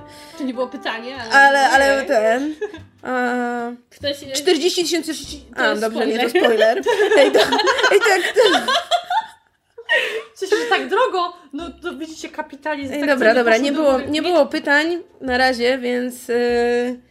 Dobra, czy wracamy z sezonem? No wracamy z sezonem, ale nie za tydzień. Tak, ogólnie będziemy w październiku z sezonem. Tak. E, pytanie, kiedy dokładnie w październiku zależy od koniunkcji Księżyca i ogólnie planet. Tak. Bo po prostu mamy już taki plan, kiedy chcemy nagrywać, ale różne rzeczy się mogą wydarzyć, ale mamy mocne postanowienie, październik. powraca. Październik wracamy. Yy, No pewnie wrócimy do tego, żeby to były środy. I co? No będziemy dawać znać, ale w październiku się widzimy, na jesień. Czy macie autorów, których uważacie za oszustów, a są uwielbiani przez masy? Ostro. Na przykład George R. R. Martin, który pisze jak gimnazjalista. Okej, Martina nie czytałam, ale no oszuści... Ja lubię Martina. Martin także- moim zdaniem nie pisze jak gimnazjalista. Mróz! No Mróz jest totalnie oszustem A Mam totalnie pisarskim. prawo tak mówić, bo nie czytałam ani jednego książki. Jakby on, Dan Brown i... i... No dla mnie, znaczy, Znaczy ludzie, którzy po prostu są uwielbiani przez... przez Masy czy- czy- nie, tak, mogą, ale- nie mogą pisać dobrze. ale sekundkę, ale bo ja ich nie uznaję za oszustów. Bo oni nie. E, ja na przykład mam olbrzymi miałam problem z człowiekiem, który pisał o Panie o Górze. Bo on się stylizował. Schmidt, e, coś On się tam. stylizował na literaturę wysoką, która przed człowiekiem odkrywa. Dan Brown nie, jakby nie ukrywa tego, że pisze bestseller. E, Jakby to, ja nie mam problemu z tym, że literatura rozrywkowa może być marna. Ja nienawidzę, jak ktoś pozuje. Że jest, wiecie, jak Coelho. Że, że odkrywa przed tobą po prostu, nie wiem, gwiazdy i wszechświat, a tymczasem po prostu pieprzy bzdury i banały. Więc to jest dla mnie taki literacki oszust. E, tam wyżej było pytanie, czy któraś z Was zabrałaby się kiedyś za serię Dworu Cierni i Róż Sary J. Maas? Wiem, że hejtowałyście Szklany Tron, ale druga trylogia jest dużo To lepsza. chyba ty hejtowałaś, bo ja nie czytałam. Ja też nie Ty czytałam. Nie, no. wiecie co, ja się od tego odbiłam na bardzo wczesnym etapie, bodajże na trzeciej stronie i e, nie, nie, od, nie od Dworu Cierni i Róż, tylko od Szklanego Tronu właśnie i jakoś po prostu nie mam ochoty wrócić. Boję się, że, że Sarah J. Maas, e, będąc autorką typową, typowo young adultową, ale taką bardzo, bardzo popularną, boję się, że mi się nie spodoba i musiałaby mi się chyba bardzo nudzić, żebym sięgnęła po jej książki. Nie wiem, Więc na razie nie. mam inne, lepsze rzeczy do Ja czytania. zamówiłam jakieś Young Adult, to, które pamiętam, pytałam ciebie, czy, czy to czytałeś, Ale to, to było? jest, to jest y, Lej Bardugo. Okej, co może będzie jakieś Young Adult, bo, bo idę dzisiaj po paczkę. Mhm. Czy Ocia w nowym sezonie ma w planach omówić kolejne y, tomy trylogii Southern Reach? Bo ja jestem zachwycony całością i chętnie bym posłuchał, jak rozmawiacie o kolejnych tomach. Może? Nie, nie, nie wiem, w Może. sensie ja nie umiem zaplanować sobie do przodu, co będę czytać, bo to bardzo zależy od chwili i ochoty, ale dzięki za powiedzmy sugestie, bo jeśli wiem, że ktoś na to czeka, to jest to jakiś argument, żebym do tego wróciła, zwłaszcza, że to są takie dosyć krótkie książki, więc jest to bardzo możliwe. Czemu zwierz uważa, że król Marek był dobry, jak pozwolił oddać Izoldę trendowatym ludziom do gwałcenia? Da, da, dajesz zwierzu. Dlatego, że Christian i Izolda nie jest tekstem współczesnym, to A. B ma więcej niż jedną wersję, to B. C. y, Układ w Christianie i Izoldzie jest jednym z najlepszych literacko układów, jakie istnieją w literaturze, to znaczy król Marek nie jest przedstawiany jako zły. To, jak ty go dzisiaj postrzegasz współcześnie, to jest zupełnie co innego, ale król Marek nie jest przedstawiony jako zły. Christian czuje się lojalny względem króla Marka, Izolda czuje się lojalna względem króla Marka. No jakby, come on, to jest średniowieczny tekst. No, dzisiaj no to ci trendowaci do gwałcenia, no to pewnie co, jakby, no nie wiem, kazały jej, żeby schabowe nie, nie, to nie nasmażyła jest do końca to samo, tylko chodzi mi raczej o to, że jakby uważam, że schemat tego, jak, ksią- jak, jak, jak opowieść postrzega bohaterów, jest dużo ciekawszy niż gdyby to ktoś napisał współcześnie, bo współcześnie Król Marek byłby pokazany jako człowiek zły, a nie jest pokazany jako człowiek zły. Ogólnie jakby próba przyłożenia współczesnej emocjonalności do Tristana i Izoldy pada na każdym Ja chcę jeszcze powiedzieć, że jeśli się obejrzało ekranizację Tristana i Izoldy, w której króla Marka gra Rufus Sewell, tak, to, to po, prostu nie, to po prostu wszyscy kochają wtedy króla Marka i nie ma innej opcji. Tak. E, dobrze, dalej. Ociu, czy przeczytałaś już resztę wojen alchemicznych? Jeżeli tak, to o Utknęłam w połowie drugiego tomu, bo jest niestety śmiertelnie nudny i to chyba będzie odpowiedź na to pytanie. To znaczy, tak jak pierwszy tom miał świetny world building i po prostu interesował mnie wszystkim, tak w drugim tomie bohaterowie chodzą i robią rzeczy i nie ma absolutnie nic ciekawego i jestem w połowie tej książki od, nie wiem, trzech miesięcy, więc wydaje mi się, że już nawet nie będę do niej wracać. Przykro mi. Przykro mi, jeśli ktoś przeze mnie się napalił na całą serię, bo pierwszy tom wciąż jest dobry, ale chyba dalej nie ma sensu. Megu, O nie. kiedy nowy filmik na YouTubie? Ojej. Nie, żebym ja cię pytała o to, zanim się to Q&A jeszcze zaczęło. Nie, żeby nie. Ojej, no co, co ja wam mam powiedzieć? Jestem osobą e, niestety dorosłą, pracującą, która ma bardzo dużo zleceń ostatnio, więc skupiam się głównie na tłumaczeniach i naprawdę ja po prostu fizycznie nie mam czasu, bo pracuję po 16 godzin na dobę. Więc I- jeśli ja chcecie, żeby chcę. Megu nagrała filmik, to dajcie jej dużo pieniędzy. Tak. I dzięki Megu mogła będzie... zrezygnować z etatu. Do, d- będę mogła robić więcej filmów, jak zrezygnuję z pracy po prostu na etat. Także Złóżcie się na Megu, żeby mogła nakręcić filmiki ze zgnacy tatu. Czy w przyszłym sezonie przeczytacie książkę razem ze słuchaczami, tak jak Cinder? No ej, no to jest ta okazja, kiedy mogliście przeczytać z nami Nie, książkę. nie, to jest bardzo jeśli słaba nie, okazja. jeśli nie przeczytaliście, to sorry. nie nasza wina, nie słuchajcie jej. O mój Boże, to jest? To są pieniądze, ale to Czy ten... to dla mnie? Pozdrawiam ze Szkocji, pisze Dominika, jesteście najlepsze. Dzięki Dominiko, pozdrawiamy pozdrawiamy również. Cię również. Przełożymy to na fundusz Super, Megu super, że rzuca płacisz pracę. nam w funtach. Słuchajcie, jeśli nam dorzucicie kasę, to Megu rzuci pracę. Nie wiem, jak ile się, jak, się, musielibyśmy jak się zamyka, jak się zamyka top chat? O, o, O, o. o, o, zepsułaś. O, o, nie wiem, dobra, nie wiem. E, A odkliknij tego pieniążka, kliknij tu. Kliknąć na... O, dobra. dobra. Muszę klikać w hajsy, to, to, to, to zawsze działa. Um, Ale ja w ogóle myślę, że my powinnyśmy e, powtórzyć. e, Poczekajcie, całą bo tu, tu jeszcze ktoś rzucił w nas. Ola, Ola rzuca w nas pi, pinie, pieniądzem. Na dobry początek nowego sezonu czytu czytu. Dziękujemy Dziękujemy. Pewnie Paweł zje za to pizzę. Nie, żartuję. Nie, on daje nam, nie, się nie. spokojnie. Tak, Paweł, tak. Paweł jest naszym skarbnikiem, ale jest uczciwym skarbnikiem. Co? Nie, no serio, nie, nie. Okej, to jest dziwne pytanie, bo pytanie jest do Krzyśka. Czy czytał malazańską księgę poległych? Pytanie się zaczyna Megu. Czy Krzysiek czytał może malazańską księgę poległych? Krzysztofie? Krzy- e, może tak, może dajmy Krzysztofowi się wypowiedzieć. E, Cześć! Nie, nie czytałem. Jestem zatwardziałym fanem dziwnej fantastyki, a Malazańska Księga Poległych jest chyba w miarę standardową fantastyką. No to jest chyba Jeśli- heroic fantasy, No nie? właśnie, jeśli się mylę, wyprowadźcie mnie z błędu, ale jeśli to nie jest dziwne, to interesuje mnie trochę mniej. Poza tym to ma 10 tomów, to nie może być... Ale jest O nie, ta... ja nienawidzę serii. ja Ale nie słuchajcie, serii. ale tam jest tom mytogarów. Naprawdę jest tom mytogarów. My to. To jest ulubiony tom mojego ojca, ale chyba ze względu na tytuł. Brzmi fantastycznie. Dobra, było miło. Cześć. No, Dobrze. to był Krzysiek. Okładki z serii Saga Księżycowa, stare czy nowe? Nowe. Nowe. Czyli takie Znaczy- jak oryginalne. Tak, zdecydowanie te Ja nie znam starych, więc nowe.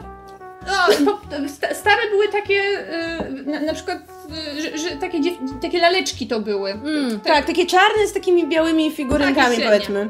Czy mamy guilty pleasure z książek nie young adult? Hmm. No, e, ja e, raz na jakiś czas czytam Nory Roberts. Uuu, opo- opowiedz nam Ona ma taki cykl kryminałów o... Nora e, Roberts ma cykl kryminałów. Tak, ja myślałam, które pisze, romanse. ona, Ona go pisze pod pseudonimem. pseudonimem. Jakby pseudonim jest tak? taki malutki, a tak? I to opowiada o pani detektyw F. F. Dallas z przeszłości, która poślubiła najbogatszego człowieka w galaktyce. I zasadniczo to chyba ma 40 tomów. I tam każdy tom jest dokładnie taki sam. I to mi sprawia olbrzymią przyjemność. A druga to są książki o Stefanie Plum. Okej, kojarzę. E, Czytałam pierwszą. którym mają już 24 bodajże tom, każdy ma od cyferki, więc bardzo łatwo wiedzieć, na którym tom jesteś. I każdy tom jest identyczny. Bohaterka od kilkunastu tomów nie możecie zdecydować, którego z dwóch facetów w swoim życiu woli bardziej. W związku z tym raz jest jednym, raz jest z drugim i oni o tym wiedzą, im to nie przeszkadza. W związku z tym książka Wygodnie, jest super. bardzo inkluzywna. E, I jakby to są takie moje takie autentyczne guilty pleasure, jak lecę gdzieś samolotem, jadę pociągiem, czy, czy po prostu jak wiem, że taka książka wyjdzie, to słuchajcie, to się zamykam i mam takie, wiecie, takie trochę jak jedzenie chipsów Ale czytałaś wszystkie tomy? E, e, Stefani Plam, tak? E, e, tego, tej Dallas. E, na pewno pierwsze kilkanaście przeczytałam, a potem zaczęłam już co pewien tom czytać. Ale jak jest jakiś nowy, mogę go przeczytać, to z przyjemnością czytam. No ja kiedyś czytałam książki do gier, dawno temu. To- Wrota Baldura? Forgotten Realms? Forgotten Realms? Forgotten Realms czytam jak Magic byłam w the gimnazjum. Nie, Magic the Gathering nie czytam. straciłam Ale powiedzmy już w takim późniejszym życiu czytałam e, książki do Mass Effecta. E, O, i- to jest. I przeczytałam bodaj pierwsze chyba trzy, jeszcze w czasach jak wychodziła ta stara trylogia i pamiętam, że bawiłam się całkiem nieźle. Czytam je na siłowni, więc żeby jakby tłumaczyć to, że w ogóle je czytam, stwierdzałam, że wtedy robię ważniejszą rzecz. Nam czekaj. Dobra, to tylko skończę zdanie. A wiem, że teraz wychodzą nowe i że piszą je w miarę dobrzy autorzy. I masz taką. I bo y, teraz wy- wyszedł tom, który napisała N.K. Jemisin, więc bardzo możliwe, że nawet wrócę do tych książek, żeby zobaczyć, co tam ciekawego. Jako osoba, która przeczytała kilkanaście książek, nie kilkadziesiąt książek ze świata Gwiezdnych Nie mogę Cię oceniać. Ojej, Marta pisze, że lubi nas najbardziej z całego podsłuchane. Dziękujemy, my też Ciebie lubimy najbardziej Marto. ze wszystkich słuchaczy, bo dajesz nam najwięcej pieniędzy. A, Jeśli chcecie usłyszeć, że jesteście naszym ulubionym słuchaczem, to wiecie, co macie robić. ej, słuchajcie, zam- zamiotłyśmy. To pie- pierwszy raz ktoś wybrał nas chyba, nie? Może tak tak z całego podsłuchane. Ale my myślę, że Dziękujemy, jest nam bardzo, bardzo miło. Dziękujemy. A myślę, że jesteśmy w sekcji słuchaczy. Tam dalej? A czy Megu, Megu chce się wypowiedzieć o swoim guilty pleasure? To znaczy, Właśnie, bo cię dla, mnie naj, dla mnie guilty pleasure zawsze, znaczy nie zawsze, bo na samym początku nie były, później się zamieniły w guilty pleasure. Wszystkie książki Meg Cabot. Okej. znaczy- I nie pamiętnik, pamiętniki, Pamiętniki, księżniczki, pamiętniki czy... księżniczki i na pewnym etapie już, już od, od, któregoś tam szóstego tomu e, były takie, że e, byłam świadoma ich głupotek, a, a potem Cabot zaczęła też pisać książki dla dorosłych. Mm, naprawdę? Tak, mam mnóstwo. przegapiłam. Ona jest bardzo jedną płodną chyba. autorką, bardzo dużo, bardzo dużo rzeczy pisze. O, o, o co, mm, kurczę, Tapla się chyba nazywała jedna seria. One są wszystkie takie same. Potem coś było o wampirach, potem coś było o jakichś innych magicznych stworzeniach, także ona napisała tego mnóstwo. Były jakieś kryminały też na pewno. E, Kryminały Jeśli- młodzieżowe były na pewno. E, ileś tam, ileś tam zgłoś się. Ja, Boże, ja tego nie pamiętam. Ona zaczęła wydawać jak miałam 8 lat w Polsce. I ja od, od kiedy miałam 8 lat, czyli to było 20 lat temu, ja ją ciągle czytam. E, tylko, że już Meko teraz się nie rozwija za bardzo. E, Cicho. Już teraz, już teraz trochę mniej intensywnie. Ja nie mogę Cię ocenić, ja czytam Robert, w związku z tym chyba... No judging. O Boże, czy Ocia ma zamiar kontynuować bloga? Ha, ha, ha, ha tak, odpowiedz na to fajne pytanie. Nie. Jakby... O Jezu, jak to śmiało. Mamy jakieś marsza żałobnego? Tam, Teraz smutno tam, patrzę w kamerę. Tam, Jakby- Dam, dadam, dadam, Chciała, dadam. chciałabym, ale nie łudzę się, że to kiedykolwiek nastąpi, więc uznajmy, że nie. Jeśli kiedyś z czymś wrócę, bo nie wiem, nagle będę mieć dużo czasu, to raczej to by, to by już nie był blog. Ale prowadzę dalej fanpage, więc jeśli, więc jeśli ktoś by chciał, nie wiem, wychodzę z kina i ktoś chce wiedzieć, co myślę, no to jest mój fanpage na Facebooku i tam piszę, co myślę. I czasem to jest nawet długie. Może Tak, nie jak Ocia pisze wpis, ale... takie rzeczy, jak myślę sobie po powieściu z kina, że na wielu blogach by to przeszło jako osobna notka, ale... Więc, więc tam się wypisuje. Nie chce mi się po prostu dłubać w tych szablonach, w tych notkach, bo z tym blogów nikt nie czyta. E, Za dużo się z Pawłem zadaje. Ej, nie, no ja czasem... Ja przynajmniej nie, nie, nie deklaruję, że zamykam kanał. Także... Więc no, blog nie, ale może coś kiedyś, nie wiem. Czy nie, ja na pewno wrócę, tylko po prostu muszę e, kupić mieszkanie i mieć więcej czasu. Ja muszę, Ambitne plany. ja muszę urządzić mieszkanie, może zrobię konto do tworzenia rzeczy, zobaczymy. Ja chciałabym O. zapowiedzieć, że ja nigdzie się nie udałam, nie mam własnego mieszkania Wciąż mam droga. i wciąż mam bloga i piszę. Może to jest, może to jest ta rzecz, może, może jak Znaczy nie, ja mam własne mieszkanie, sekundkę, właśnie je wymontowałam. I tak pisałam. Wymówki, wymówki. Dobrze, idziemy dalej. dalej. Czy czytałyście trylogię Siri Petersen? Nie. Nie. Co to? Dobra, dalej. Dalej. E, czy są autorzy, autorzy, których szczególnie cenicie za ich lekki styl pisania, piękny język lub inne zabiegi w literaturze? No ja lubię piękny język i to jest z reguły też ta sekcja dziwnej fantastyki, która jest pisana często pięknym językiem, chyba albo dziwnym językiem. No to powiedzmy, piękny język, jeśli miałabym komuś polecić, no to Ian MacLeod od Wieków Światła, to był bardzo, bardzo, bardzo piękny język. Tam były takie akapity, że ja czytałam sobie jakiś akapit dwa razy na przykład, bo był tak ładnie napisany. I Boże, David Mitchell, który na przykład w Atlasie Chmur pisze z sześcioma stylami na zmianę i to jest strasznie super i mnie jarają takie rzeczy. Nawet jeśli, nie wiem, mogę wybaczyć książce, że fabuła jest jakaś, nie wiem, taka sobie, albo że, nie wiem, motywy są ogrywane czy coś, jeśli ktoś pisze pięknym językiem, to ja tam jestem. Ja nie, nie potrafię sobie teraz przypomnieć żadnej książki, która tak bardzo by mnie zachwyciła warstwą językową, że mogłabym ją teraz przywołać, ale wiem na pewno, że w takich sytuacjach ja zawsze polecam książki Liane Moriarty, dlatego że ona potrafi w słowa idealnie ująć yy, to, co chciałabym napisać, kiedy wyrażam swoje myśli. Ona napisała Małe Kłamstewka, e, te- Tajemnice mojego męża, bardzo fajna współczesna autorka, która pisze o takich em, pisze takie książki obyczajowe z elementem, z elementem takim kryminalnym zazwyczaj e, i e, ją bardzo polecam. Ja muszę wam powiedzieć, żebym nie była chyba w stanie wskazać jednego autora, ale jedno co wiem, to na pewno jeśli ktoś pięknie pisze po polsku. Libera, trafię. Madame. O, powiedziałam to. Ale ja, ja, ja byłam raz pamiętam z wielkim konsłaniczką Madame Libery, ale potem wyrosłam z Libery i z Madame. E, I, i, I zaczęłam nie lubić Libery, ale to z innych powodów zupełnie nie literackich. E, Myśliwski to jest dla mnie taki pisarz, którego jak czytam, to, to, to, to myślę sobie, Traktat że... o łuskaniu fasoli? Tak, i, i, i, i wszystkie jego inne książki, zresztą będzie niedługo nowa. E, To myślę sobie, że gdybym taką miała pisać, to mogłabym być szczęśliwa. Ojej, Em, jak to przykre. Nigdy E, nie będziesz szczęśliwa. No tak, no tak. E, Natomiast nie, jakby mam jakoś coś takiego, że e, niezależnie od tego, jak dobre jest tłumaczenie, e, to jednak jeśli to jest polski, to, to zupełnie inaczej czuję ten język. A kiedy będą e, książki o alpinistach, Kasia? E, Chyba już nie będzie dużo więcej, dlatego że faza mi Ojej, trochę ojej, minęła. Dużo rzeczy się tutaj Więc pojawiło. musimy chyba bardziej, bardziej e, Czekaj, w górę, w górę, bo tam zgubiłyśmy... Jezu, A, ile rzeczyście napisali. Tak, jesteśmy tutaj Musimy gdzieś się mniej więcej. A kiedy Kasia wyda kolejną książkę? E, to znaczy tak, e, na pewno będzie książka mm, w lutym. Jedna. Nie mogę wam powiedzieć o czym, bo wydawnictwo mi zabroniło. E, ale jak ktoś śledzi mnie w social mediach, to wie. NDA. E, Natomiast i b- prawdopodobnie też będzie druga jakoś pod koniec roku. Być może będzie taki moment, że będą dwie książki jedna po drugiej. E, dlatego, że wow. są w dwóch różnych wydawnictwach, jakoś tak się tak wygląda, że się zbiegną. Natomiast żadna z nich nie będzie powieścią. Em, ja bym bardzo chciała napisać powieść, ale problem polega na tym, że bardzo trudno znaleźć wydawcę na powieść. Zwłaszcza jeśli twoja pierwsza powieść nie okazała się komercyjnym hitem. E, I jeśli wszystkie twoje kolejne pomysły na powieść zapowiadają, że kolejna też nie byłaby komercyjnym hitem, ponieważ jedyna rzecz, o której masz ochotę pisać, to o kinie w przeszłości. A musisz napisać Young Adult o kinie Tak. w przyszłości. Tak, I żeby żeby jeden był wampirem. Przerób tę książkę, co masz, tylko niech jeden będzie wampirem, drugi wilkołakiem, niech mają romans. Tych dwóch panów, co? Okej, Da, dobrze. da radę? Da radę? Dobrze, więc, ale ogólnie rzecz biorąc, bardzo chciałabym jeszcze kiedyś napisać jakąś powieść, może znajdę na to czas, ale też powiedzmy sobie szczerze, nie jest już to, nie czuję już takiego wielkiego przymusu. Ktoś napisał Krzyś, serduszko. Krzysiu, kochają cię. A było pytanie, było, ja, tutaj będę taką selekcję Dobrze, robić. to rób selekcję. Ja, ja robię, ja robię Coś jest, coś jest o pieniądzach. Kiedy zostajecie podróżniczkami, żeby nie płacić podatków i móc nagrywać filmy na YouTube z nadmiaru pieniędzy? No to jak tylko uzyskamy nadmiar pieniędzy, więc... Kupimy jacht i wtedy zaczniemy pływać dookoła świata. Tak, i będzie takie czytu, czytu, na przykład na Karaibach, nie? Ale wiecie, wiecie, wiecie o co ogólnie, z czego to się w ogóle wzięło? O po- podróżniczki, które nie płacą podatków? Nie. To, to, to się wzięło z mojego tweeta, w którym ja napisałam, że właśnie rozmawiam z tłumaczką, która twierdzi, że ona jest podróżniczką, więc nie musi płacić podatków, bo nie ma stałego adresu. Do, dobre. Story.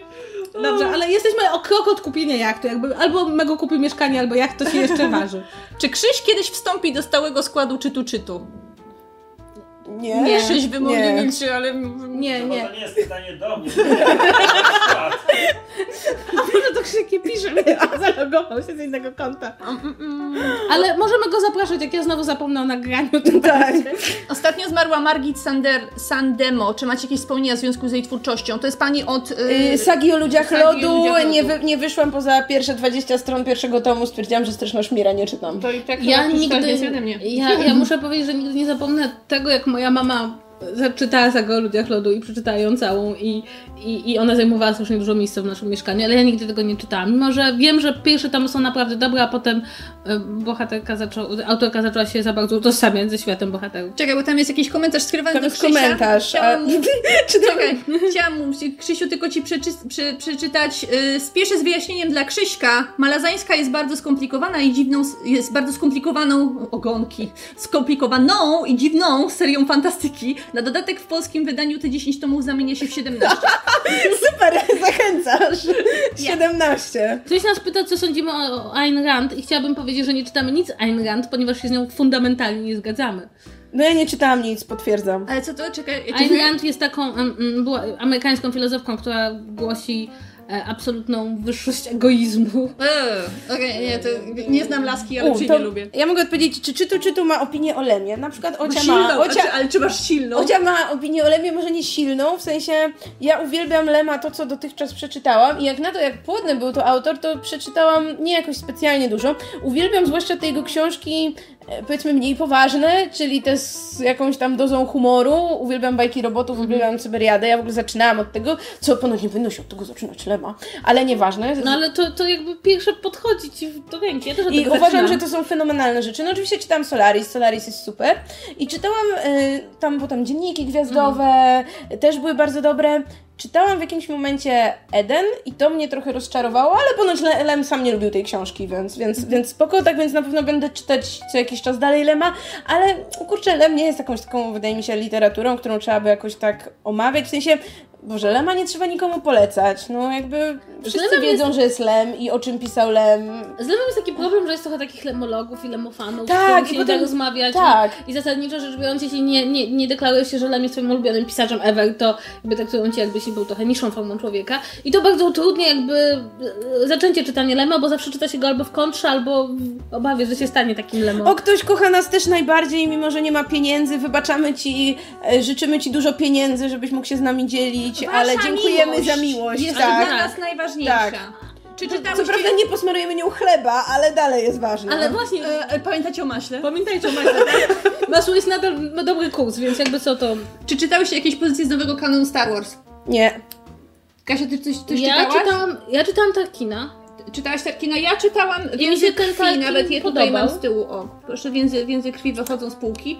Um, tylko, że to jest moja jedyna książka gwiezdnowojenna, jaką kiedykolwiek przeczytałam, więc ja nie mam żadnego porównania. Ja resztę, resztę opinii wchłaniam przez osmozę od Krzysia, który Mi się podoba to, że dużo. one uzupełniają filmy ponoć całkiem, całkiem rozsądnie. Jakby, można się dowiedzieć, jak miał na imię ten e, Admiral Hawks. Ale tu była fajna, strasz... mi się podobała bardzo, tutaj była fajna postać Ja tej też książce. twojego fanfika. E, takiego innego polityka, który konkurował z Leją i był z tej, e, był z innej frakcji politycznej i on na początku był taki zły, a potem jednak zaczęli się rozumieć i dużo rozmawiali o polityce i to była bardzo fajna postać. Ale niestety y, y, nie ma go w filmach. Podoba mi się pytanie, czy jest jakaś książka, którą uważacie facet powinien przeczytać z waszej kobiecej perspektywy? I to jest dobre pytanie. Pytanie, czy tak na szybko... co to na- znaczy z naszej kobiecej No wydaje mi się, perspektywy? że no nie wiem, żeby facet zobaczył na przykład, że kobiety myślą. No, nie, Ja nie, myślę, nie, że e, tak koło, koło przekroczenia 40 roku życia większość mężczyzn powinno przestać na co innie. nie może- czytałam, celem, wiesz? celem, celem zrozumienia pewnego. em, jakby to powiedzieć? Pewnego życiowego doświadczenia bycia trochę niezadowolonym ze swojego życia, nawet jeśli wszystko jest w porządku. Ja bym powiedziała, że taką uniwersalną radą jest to, obojętnie w jakim wieku się jest, że fajnie w jakimś momencie zobaczyć właśnie, co czytają twoje, nie wiem, koleżanki. Przypuśćmy, jeśli jesteś, nie wiem, w podstawówce, czy, czy gdzieś tam w młodym wieku, to ja na przykład uważam, że, yy, że facet powinien przeczytać Anię z Zielonego Wzgórza, bo to zawsze na przykład dla mnie była bardzo taka cenna książka. Chłopcy nie chcieli czytać, bo to o dziewczynce. Yy, a uważam, że to byłoby cenne na Mhm. przykład. I później, no też tak, no nie wiem, idąc jakoś tak z wiekiem, w sensie, żeby po prostu nie odrzucać książek, że tylko dlatego, że nie wiem, kobieta jest na okładce, kobieta Albo jest że, ma na, bohaterką. albo że ma nalepkę. Literatura dla kobiet. Ale na jak przykład- książki Lion Moriarty w Polsce. Ale na przykład mój brat, jak miał 17 lat, to przeczytał Przeminęło z wiatrem i był Mhm. absolutnie zachwycony z tych samych powodów co ja, bo to jest fenomenalna książka i to, że główną bohaterką jest kobieta, to zupełnie nie ma znaczenia. Więc jakby to też jest. Mam wrażenie, że problem polega na tym, że nikt nie mówi prawie nikt nie mówi o literaturze męskiej, wszyscy mówią o literaturze kobiecej, jakby to był jakiś osobny byt. No, jeśli książka jest dobra, to jest dobra, no niezależnie kto, kto w niej występuje. Natomiast jak dojdziecie do 40, przeczytajcie na co innie. Ehm, param, pa, pam. Macie już pomysły na odcinki w trzecim sezonie? Będą jacyś goście w tym sezonie? Nie mamy żadnych pomysłów. Nie mamy żadnych Nie. pomysłów, w ogóle nic nie wiemy. Goście to wcale nie jest zły pomysł, tylko trzeba ich tu sprowadzić, posadzić przed mikrofonem, dopuścić do głosu. Nie wiem, gdyby tu mieszkali, może by było łatwiej, ale... E, może, być może gościem specjalnym będzie pewien członek ekipy Myszmasz. Nie no, ja myślę, że powinniśmy zacząć po prostu y, wprowadzać tutaj innych ludzi, żeby tu mieszkali, żeby mieć różnorodność gości, w sensie, Żeby tu mieszkali. no tak. bo wtedy jest ich najłatwiej zaprosić jako gości. Więc jeśli stwierdzimy, że, że trzeba nam jeszcze jakiegoś innego? Gościa, Widzisz to? To jest Ja to ilustracja widzę. do hasła sceptycyzm w encyklopedii. Ale to byłby niezły pomysł. Wiesz co, chociaż my pogadamy potem jeszcze. Wybierzemy... Kogo by tu wprowadzić? ewentualnie będziemy wprowadzać tych ludzi do naszych mieszkań sukcesywnie. Może na przykład teraz ty sobie kogoś wprowadzisz. Ale ja właśnie przeprowadzam kogoś. Mogę... No to możesz, masz To miejsce, ja, żeby ja kogoś nominuję wprowadzić. e, Ramina Karimlo. E, e, tak, skoro już będzie w Polsce, to ja go nominuję, Żeby żeby tu zamieszkał. Nie, nie, nie, nie, nie do ciebie. On zamieszka, może zamieszkać tutaj. nagle A Krzysiek zamieszkał Kasi. Będę miała pusty pokój, będziesz tam mógł mieszkać i płakać za mego. O, dziękujemy za wasze wyrazy miłości, czytamy je wszystkie. O, ktoś napisał, że najbardziej lubi mnie. O gustach się nie dyskutuje, przewijam. O, Ktoś nam Zosia. Zosia nam daje pieniądze. Trudno, macie, nie stać mnie, ale macie. Ojej, dziękujemy. Mam nadzieję, że mimo to będzie stać cię dalej na masło. Tak, a jeśli cię nie będzie stać na masło, to masło nie jest takie zdrowe, więc ratujemy ci życie. Jakie wino stoi za megu, jeśli można wiedzieć? Po prostu to są pytania do Nazywa się podcastu. Konosur Ja. Cabernet Sauvignon Chateau de Adamus. Rocznik 2016. Dostałam od mamy na Dzień Dziecka. O, cieszy mnie, że Radek pisze, że powrót z gwiazd każdy powinien, potwierdzam. W ogóle każdy powinien lema, cokolwiek. A czy czytałyście coś Cassandry Clare? Czy to jest ta od Miast... Shadowhunters? Tak. O Boże, więc czytałam nie. jeden tom, Ja był czytałam bardzo jeden zły. tom i był taki zły, że nie Tak. chciałam więcej. Trauma. Ja wiedziałam, że będzie zły nie czytając. Kiedy podcast o musicalach? Kiedy logistycznie ogarniemy, co chciałobyśmy z nim zrobić oraz żeby, kiedy będziemy miały czas, ponieważ może zauważyłyście, ale niektóre z nas remontują mieszkania albo pracują po kilkanaście godzin dziennie i nie mają czasu na takie rzeczy jak trze- trzeci czy czwarty podcast. Czyli Czy wrzuci- jak, za, jak, jak powiecie Ram, Ra- Raminowi Karimno, żeby tu przyszedł i zamieszkał, to ja wtedy nagram ten podcast. Żeby wtedy będziemy rozmawiać tylko o musicalach. Tak, jeśli tylko. Ramin tu zamieszka. I Ja nie będzie wiem, czy będziemy rozmawiać, czy raczej wzdychać o musicalach. i, i będzie musiał nagrywać On będzie śpiewał. No, a my będziemy siedziały Będzie w jego śpiewał stu. podcast. Tak. Czy wrzucimy to na kanał? Tak, wrzucimy to na kanał i może podcast też pójdzie. Jakie książki z nurtu feministycznego polecacie?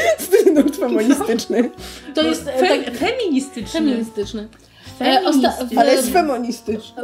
Demonistyczny. Przepraszam Was bardzo, ale w tym momencie nie jestem sobie w stanie do końca przypomnieć, jak się nazywa. Może to y, autorka. mężczyźni wyjaśniają mi świat? Tak, ale jest, e, jest książka, która wyszła w ramach Biblioteki Krytyki Politycznej, która jest takim wstępem do teorii feministycznej, napisana przez e, czarnoskórą feministkę, która podpisuje się imieniem, ona się nazywa Bella Hooks, podpisuje się imieniem i nazwiskiem z małych liter i ona bardzo dobrze tłumaczy, czym jest feminizm, jak feminizm jest związany z podziałami klasowymi i ogólnie rzecz biorąc jest to fenomenalna książka. E, U mnie w domu polegało to na tym, u mnie w domu, Mm. Moje mieszkanie polegało na tym, że przeczytał ją mój współlokator, potem dał ją mojemu mężowi, ja dostałam ją na samym końcu. Jest naprawdę świetnie napisana, świetnie się ją czyta, jest takim bardzo dobrym wprowadzeniem do feminizmu dla ludzi, którzy chcieliby go poznać od strony teoretycznej. Znaczy, jaka jakby, jaka postawa teoretyczna stoi za feminizmem, że jakby tam jest troszeczkę więcej niż tylko... Mi się właśnie próbuję zorientować, czy ja mam jakieś feministyczne książki na półkach. Yy, Bo ja sobie z Londynu przywiozłam taką historię feminizmu bardziej brytyjskiego, ale nie wiem, czy to polecam, bo jakoś mnie to strasznie znudziło. Yy, I teraz nic sobie nie potrafię przypomnieć, czy mam coś takiego godnego polecenia. Wow, grube pytanie. Jaką książkę z polskiej literatury uważacie za najlepszą? Wow! Lalka. No, la, lalka. Lalka, uważam, że jakby, jakby No, miała lalka była powiedzieć... Spoko. Jakby miała powiedzieć, nie jaka powieść jest taka naprawdę... Dawno nie czytałam lalki. Z takich, które czytałam później, ja bym powiedziała, że Ziemia obiecana, ale wiem, że nie lubisz tej książki. Tam trochę za dużo antysemityzmu. No ja wiem, ale to są łodzi. Odrobinkę za dużo antysemityzmu. Ciu, ciu, ciu, ciupka. I chłop... Krzysio krzy, krzyknął lud, jeżeli ktoś nie słuchał. A, jakie odmurzacze czytałyście w te wakacje? Ja przeczytałam hashtag mroza. Uuu, opowiedz. Ojej, ojej, ojej. To znaczy, to jest niesamowite, bo ja odkryłam dzięki temu, jak wygląda konstrukcja książki Mroza, która jest książką napisaną na zasadzie są wakacje i muszę coś wydać. Otóż mamy dialogi między postaciami, które są takie takie banalne, jakby trochę jak serial TVN-u, a pomiędzy nimi są rzeczy, które Mróz wyszukał w Wikipedii albo skądś wie. W związku z tym jakby cała fabuła składa się wyłącznie z dialogów, które nie za bardzo cokolwiek wnoszą, a nie są szczególnie emocjonalnie pogłębione i z fragmentów, które są na zasadzie no nie wiem, e, wykładał w uczelni Koźmińskiego. Uczelnia Koźmińskiego mieści się tu i tu w Warszawie, tu i tu jest bar obok niej, tam i tam jest... I wiesz, masz Czyli takie... generalnie użył Google Maps i napisał, co Znaczy, widział. on chyba studiował na Koźmińskim, jest to jest różnica. E, więc było to wielce odmurzające i bardzo ciekawe kulturowe przeżycie. Ja bym chciała odpowiedzieć na pytanie, czy czytałyśmy cokolwiek y, Eugenidesa. Ja akurat, znaczy, tam jest kon- konkretnie o Middlesex. Middlesex czy- nie czytałam, ja ale, zaczęłam Middlesex, ale ale nie czytałam. Przekleństwa Niewinności, Wel Samobójczynie, bo to miał w Polsce dwa tytuły, e, po angielsku to jest chyba bo- bodajże Virgin Suicide. I to była fenomenalna książka dla mnie, zwłaszcza czytana, ja to czytałam w liceum jeszcze, czyli właśnie w takim okresie powiedzmy późnego dorastania.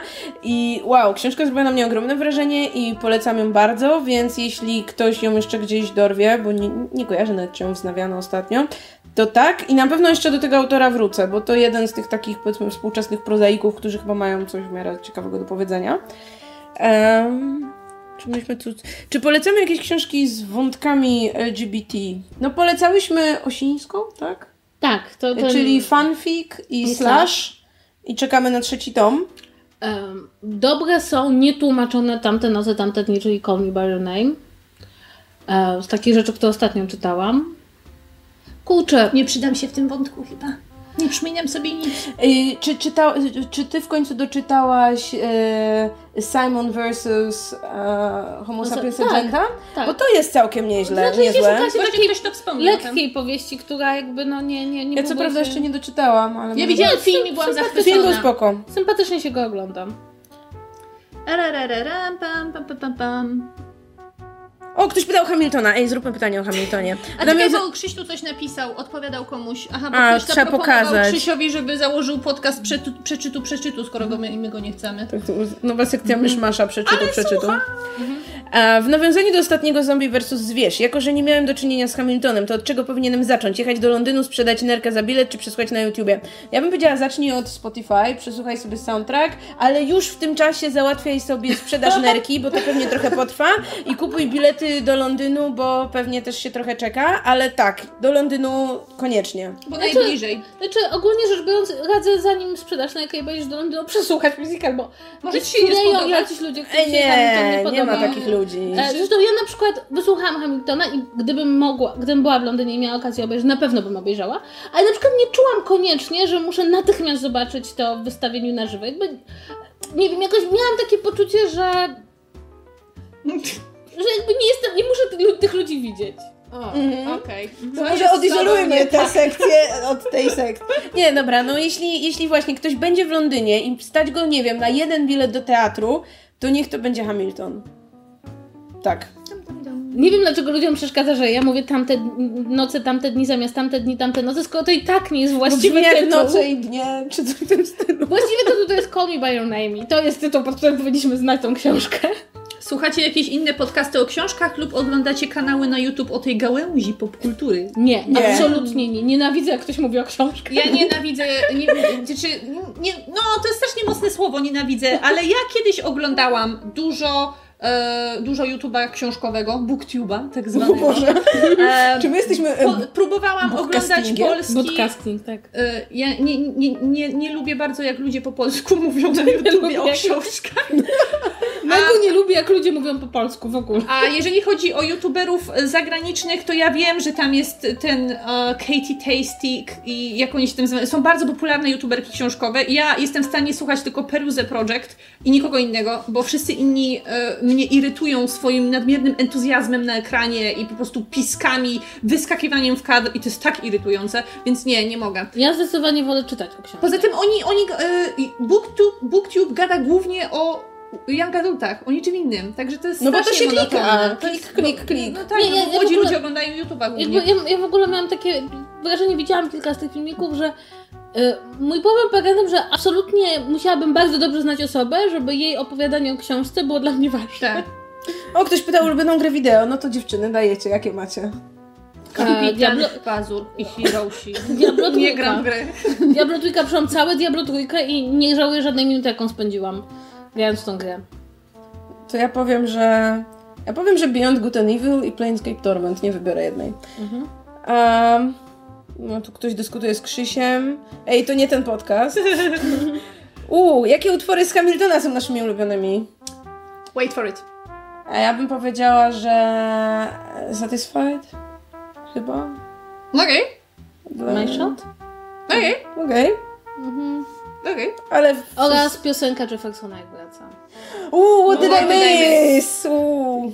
To jest, to jest piękne na scenie, Kasia. To jest piękne na scenie. Jedź do Londynu. Ty jedziesz do Londynu na Hamiltona teraz? Nie, jadę do Londynu oglądać Antoniusza i Kleopatrę z Bez Ralphem sensu. Fiensem. Ale może będę mogła porozmawiać z Ralphem Fiensem na żywo, w związku z tym to nie jest aż tak bardzo bez sensu. Okej, okej. Ale i tak, jedź na Hamiltona. Teraz czekamy, aż Anastazja będzie w Londynie. Jak będzie Anastazja w Londynie. Dobrze, będzie. Co z klasyki literatury światowej możecie polecić? O Jezus No, Homera tak na początek, nie? Odyseja ma momenty. E, tak, ja w sumie najbardziej lubię to, że w Odysei są wszystkie zabiegi literackie, które potem są. Mój ulubiony, moją ul- No. ukochaną rzeczą w Odysei jest to, jak przychodzi Odyseusz. Nikt nie wie, że to jest Odyseusz to jest takie na zasadzie jakiś nieznany przybysz, nie wiadomo skąd. A ty już wiesz, że to jest Odyseusz. strzela przez te, te i o, wtedy spada mu płaszcz wszyscy to, o mój Boże, taki, taki big reveal, nie? Ale to jest, ale, to, ale nie wiem, ja, ja uwielbiam w ogóle to, że ty wiesz, ale oni nie wiedzą. I też, znaczy, bo ja na przykład mniej lubię Iliadę, to znaczy lubię z Iliady ja zawsze fragmenty. wolałam Odyseję. Ale w Odysei jest więcej takich właśnie plot twistów i takich e, na zasadzie tego, co potem twórcy literatury korzystają w kółko i w kółko. I zresztą e, muszę wam powiedzieć, że jestem prawdopodobnie jedną osobą w XX wieku, która przeżyła em, cliffhanger w Odysei. Ponieważ mój tata mi czytał Odyseję, jak byłam bardzo mała e, i doczytał do momentu, kiedy Telemach wypływa. Wiadomo, że na Telemacha jest zasadzka. Potem przestał mi to czytać w tym momencie i ja jakby dla mnie przez kilka kolejnych lat, póki sama nie byłam na tyle duża, żeby czytać Odyseję, ten Telemach wypływał ja nie wiedziałam, co będzie dalej. Więc jakby przeżyłam cliffhanger w Odysei, to nie jest proste. No a potem Szekspir, nie? O, tak, Homer, Szekspir, od razu no jak klasyka literatury światowej. A ja No, bym jednak po, poleciła... poleciłabyś kogoś pomiędzy? Ja bym poleciła pomiędzy przeczytanie Tristana i Izoldy U, to ja bym i do- przeczytanie mitów arturiańskich. To Okej. znaczy one... Znaczy problem z, z historią króla Artura jest to, że najlepsze jej opracowania powstały dużo, dużo później, ale ogólnie jeśli szukamy jakichś luk e, pomiędzy powiedzmy Homerem a, a Szekspirem, dużych luk, jeśli szukamy jakichś takich historii ze źródłami średniowiecznymi, to ja zawsze polecam. To ja dorzucę Decameron, bo tam też O, są tam są Decameron, takie to są fragmenty. absolutnie wszystkie historie, jakby, jakie na, wymyśliła ludzkość. bo tak, ludzie się mówią, że. Szekspir wymyślił wszystkie fabuły, a główną prawda, bo Boccaccio wymyślił wszystkie fabuły i w Decameron jest wszystko. Tak, to się emocje, zgadzam. Ale nie, no bo w prostu. Decameronie są naprawdę takie... Najgorsze jest to, że w szkole każą czytać te najnudniejsze. Tak, znaczy u mnie było tylko soku i myślisz sobie, o Boże, zeżarli tego ptaka Okej. i co z tego, ale tam jest Okej, tyle. dobrze, ale ja bym jeszcze poleciła boską No. komedię. Okej. Bo boska komedia ma naprawdę fenomenalne fragmenty. Takie, że czytasz i No, takie, o mój. Boże, jak, jak, jak to jest dobrze napisane, a potem jak jest niebo, to jest tak, że człowieka, jak, jak to czytasz po kolei, to na człowieka spada jednak ten spokój i ogólnie rzecz biorąc to jest takie cudowne, że czytasz książkę, w której facet mści się na wszystkich wrogach, którzy mu cokolwiek wyrządzili w życiu i zawiera ich w literaturze i ty w XX wieku czytasz, kogo Dante nie lubił. I to jest, tak, No i potem Chaucer i potem Szekspir. No Tak, i to okej. chyba wystarczy. Jak, No jak już Szekspira, doczytasz tak. do Szekspira, odezwij się Następ, znowu. przy następnym live powiemy, co dalej czytać. Czy znacie Yukio Mishime, co sądzicie?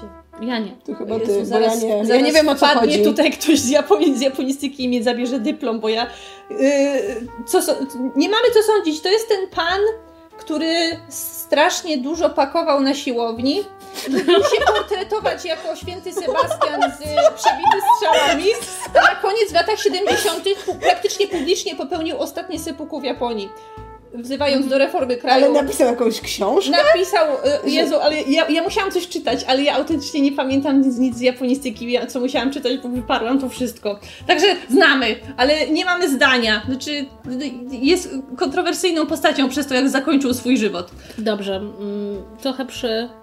O, dużo pytań o Hamiltonie. A co sądzicie o interpretacji studia Campus Hamiltona? Nie. Eee, Uważam, Już że- wielokrotnie wypowiadałam na ten Uważam, temat. że po prostu tłumaczenie tekstu, które no nie jest w stanie oddać tego, jak genialny jest tekst, sprawia, że no, że to nie jest to samo, no i że to jest dużo, no jednak dużo słabsze, no. No. Znaczy, jak już, to chyba wydaje mi się, że ta ich ostatnia... Satisfied było najlepsze z tego, tak, co zrobili najlepsze z z tego, co zrobili, tak. Ale no, Jakby ja kocham studia Cantus, ale nie. Hamiltona ich po tym jak raz jakby przysłucham, nie wracam do niego, mimo że do innych ich utworów wracam. No, Czyli nie żebyśmy nie. hejtowały Akantusa. Nie, Akantus oni jest są super, rewelacyjni, kochamy ale- ich, chodzimy na koncerty Tak. w Warszawie ile po prostu wydaje mi się, Ale że nie to róbcie Hamiltona. Dużo, tak, Hamilton jest nie, nieogarnialny, Hamilton jest dla mnie absolutnie nieprzetłumaczalny. Drżę na myśl, co będzie, jeżeli, tak jak się plotkuje, miałby się pojawić, miałby się poprawić, pojawić nagranie na Netflixie i miałoby być e, przetłumaczone, bo boję się tego strasznie. Ale przecież jeśli będzie na Netflixie, to będzie można tłumaczenie wyrzucić.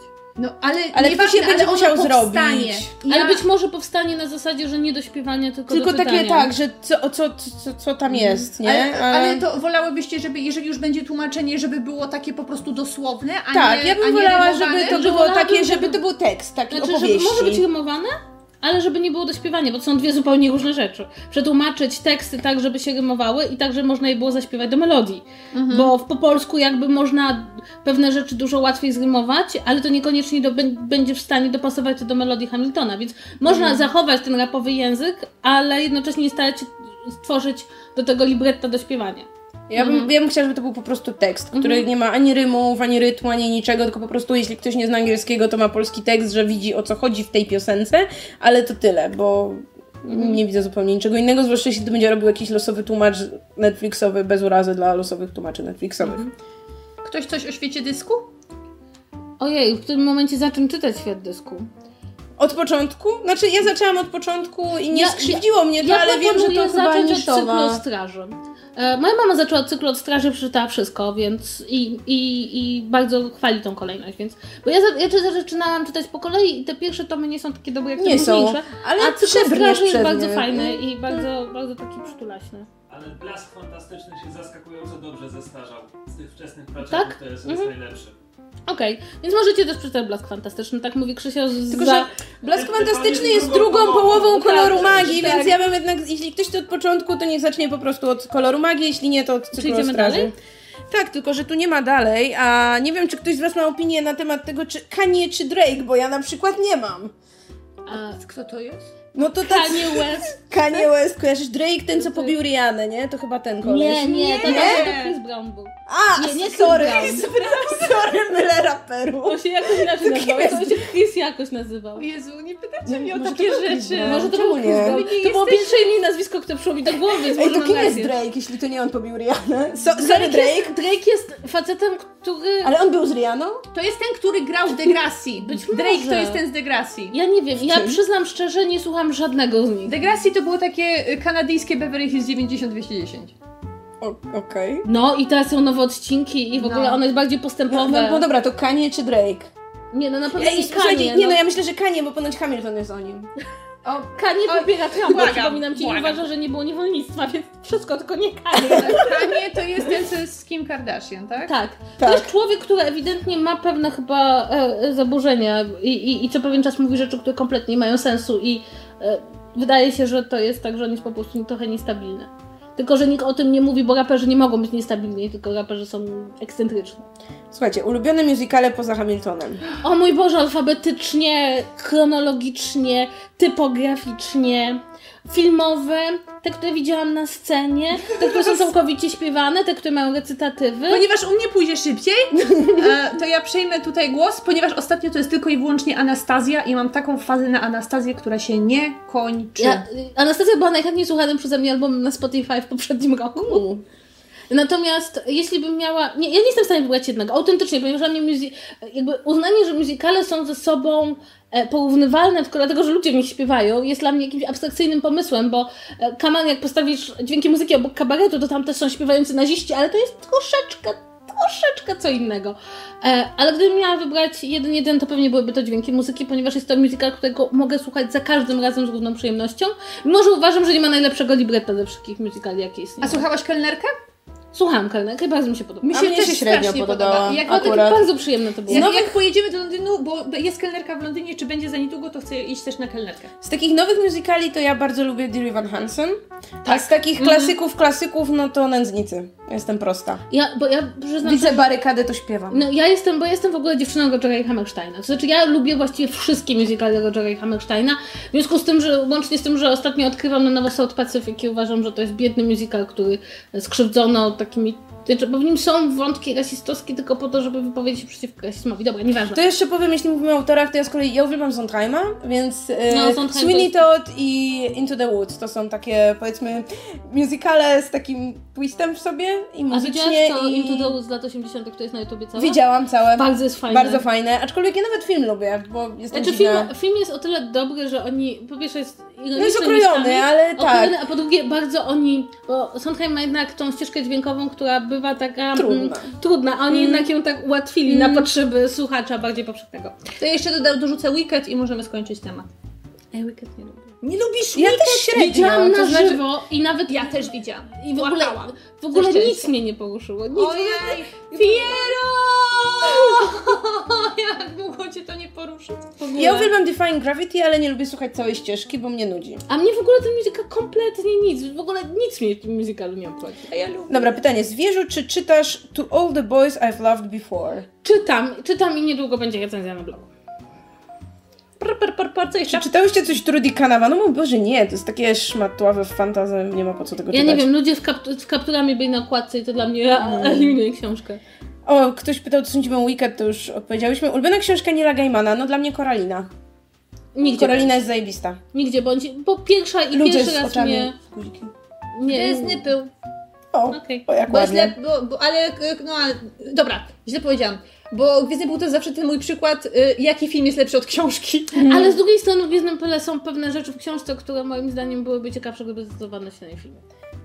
Czy myślałyście, żeby zacząć kącik z pocztą od fanów? Tak, w każdym sezonie podcastu y, Myślałyśmy. mamy odcinek, gdzie jest, y, który się nazywa chyba Ludzie listy piszą, czy coś takiego, chyba, że tak się nazywają wasze odcinki, nie pamiętam. Nie wiem. W każdym razie mamy taki adres mailowy, czy to, czy tu małpa, podsłuchane.pl i możecie nam tam słać maile e, z pytaniami i z komentarzami i raz w sezonie zawsze jest odcinek, kiedy wasze listy czytamy, więc już jak najbardziej możecie słać e, swoje maile. Chyba, że ktoś pyta o pocztę tradycyjną, no to nie, ale jeśli chcesz nam wysłać masło, to napisz na tego maila, podamy ci adres. Ulubiona część Harry'ego Pottera. Czwarta. Trzecia i siódma. Czwarta i siódma, tak, czwarta i siódma. Ojej, teraz się zawiesiłam. Na... Wydaje mi się, że coś kiedyś. Jak... Hmm. Na pewno czwarta i na pewno piąta. Z książkowych, nie mówię o filmach. Nie, bo mówimy o Czwa- książkach. czwarta, i- czwarta i piąta. No. Najmniej ulubiona? Najmniej ulubiona, Szósta. pierwsza i ostatnia. Moje szósta. Ja piąta, ale nie dlatego, że jest słaba, bo to jest dobra książka, tylko po prostu frustrowałam się frustracją głównego bohatera i miałam z tym poważny problem. Znaczy nie było mi przyjemnie czytając tą książkę o, w ten Mhm. sposób, ale nie uważam, żeby to było źle, bo bohater, autorka chciała pokazać frustrację bohatera, więc jakby osiągnęła to, co chciała. Co sądzicie o Insta poezji? Ja już napisałam na ten temat post, zapraszam na bloga. Ja nie, ja nie nie czytam czytam. poezji, nie czytam Insta poezji, no. No spoko, niech se będzie, tak długo jak nie muszę tego czytać. Widzę, Trzecia że porywa. ujawnili się fani trzeciej. Ale ja jestem zawsze ciekawa, jak bardzo na em, recepcję trzeciego tomu Wpływa film? wpływa film, który... Tak, który jest najlepszym filmem. U mnie, Tak. u mnie w ogóle.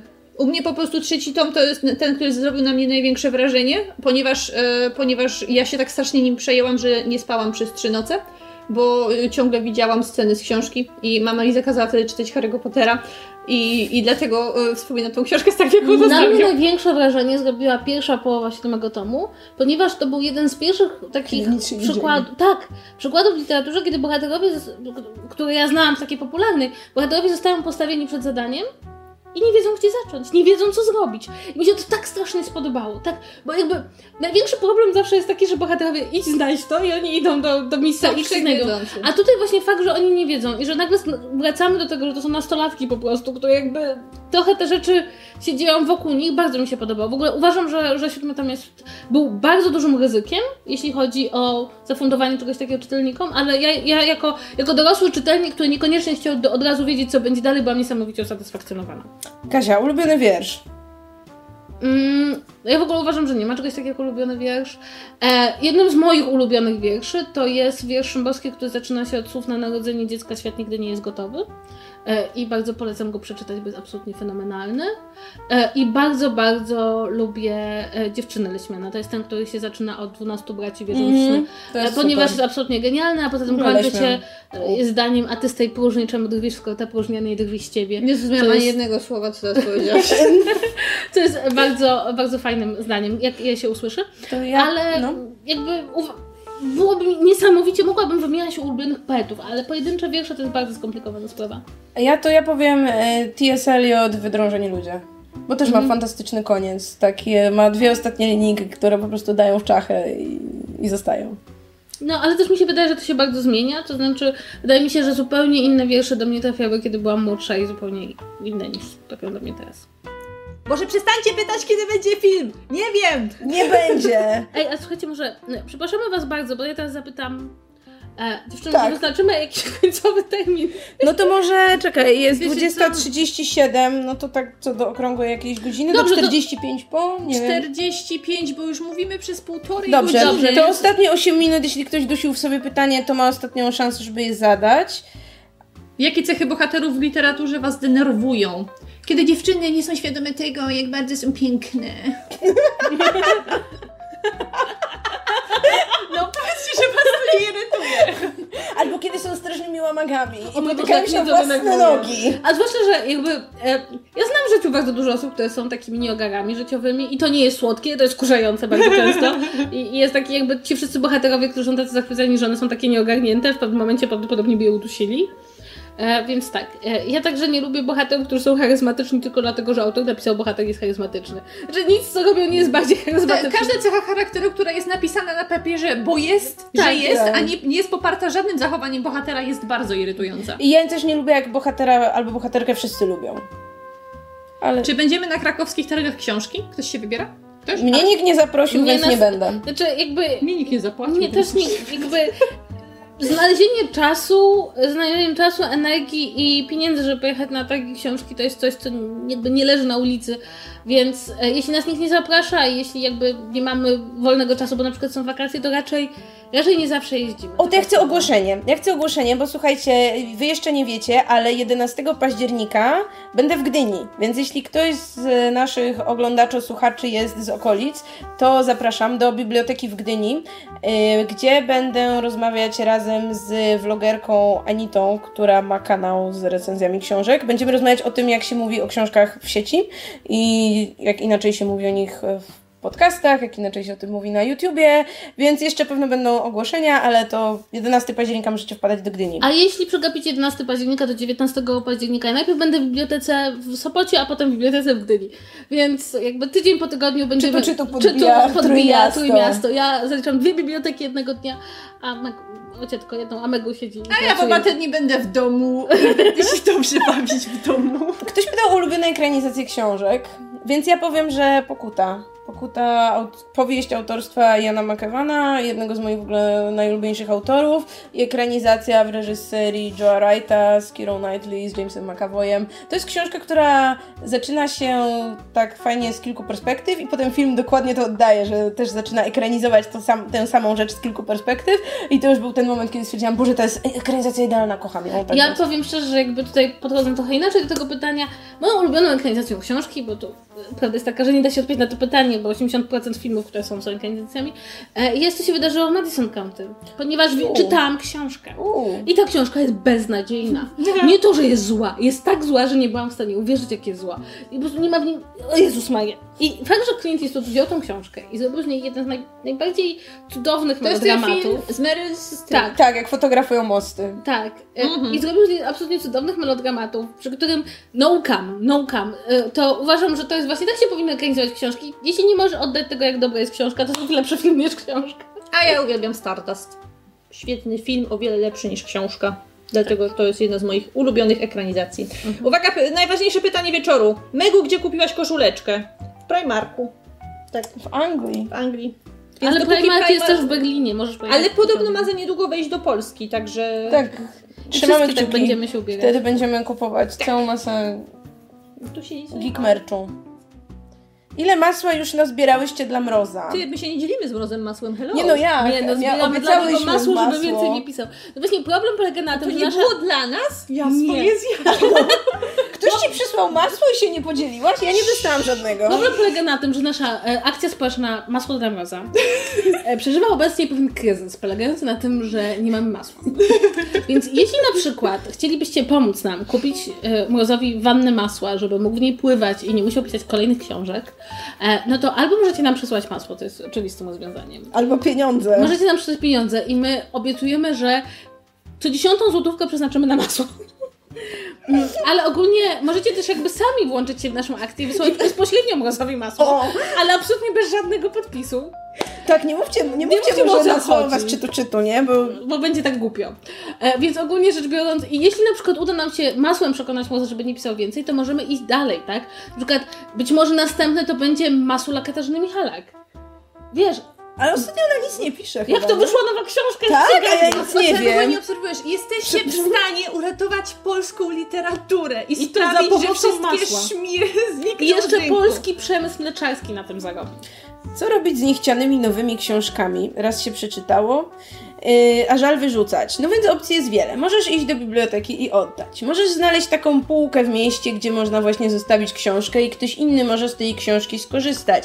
Możesz iść na akcję wymiany książek. Z reguły jak są targi książki, to taka akcja się tam odbywa. Na pewno na warszawskich targach książki jest co roku. Wtedy tyle książek, ile przynosisz, to tyle innych możesz zabrać i to fajnie funkcjonuje. Możesz, nie wiem, dać komuś, możesz sprzedać w antykwariacie za jakieś grosze. Czy jakąś opcję?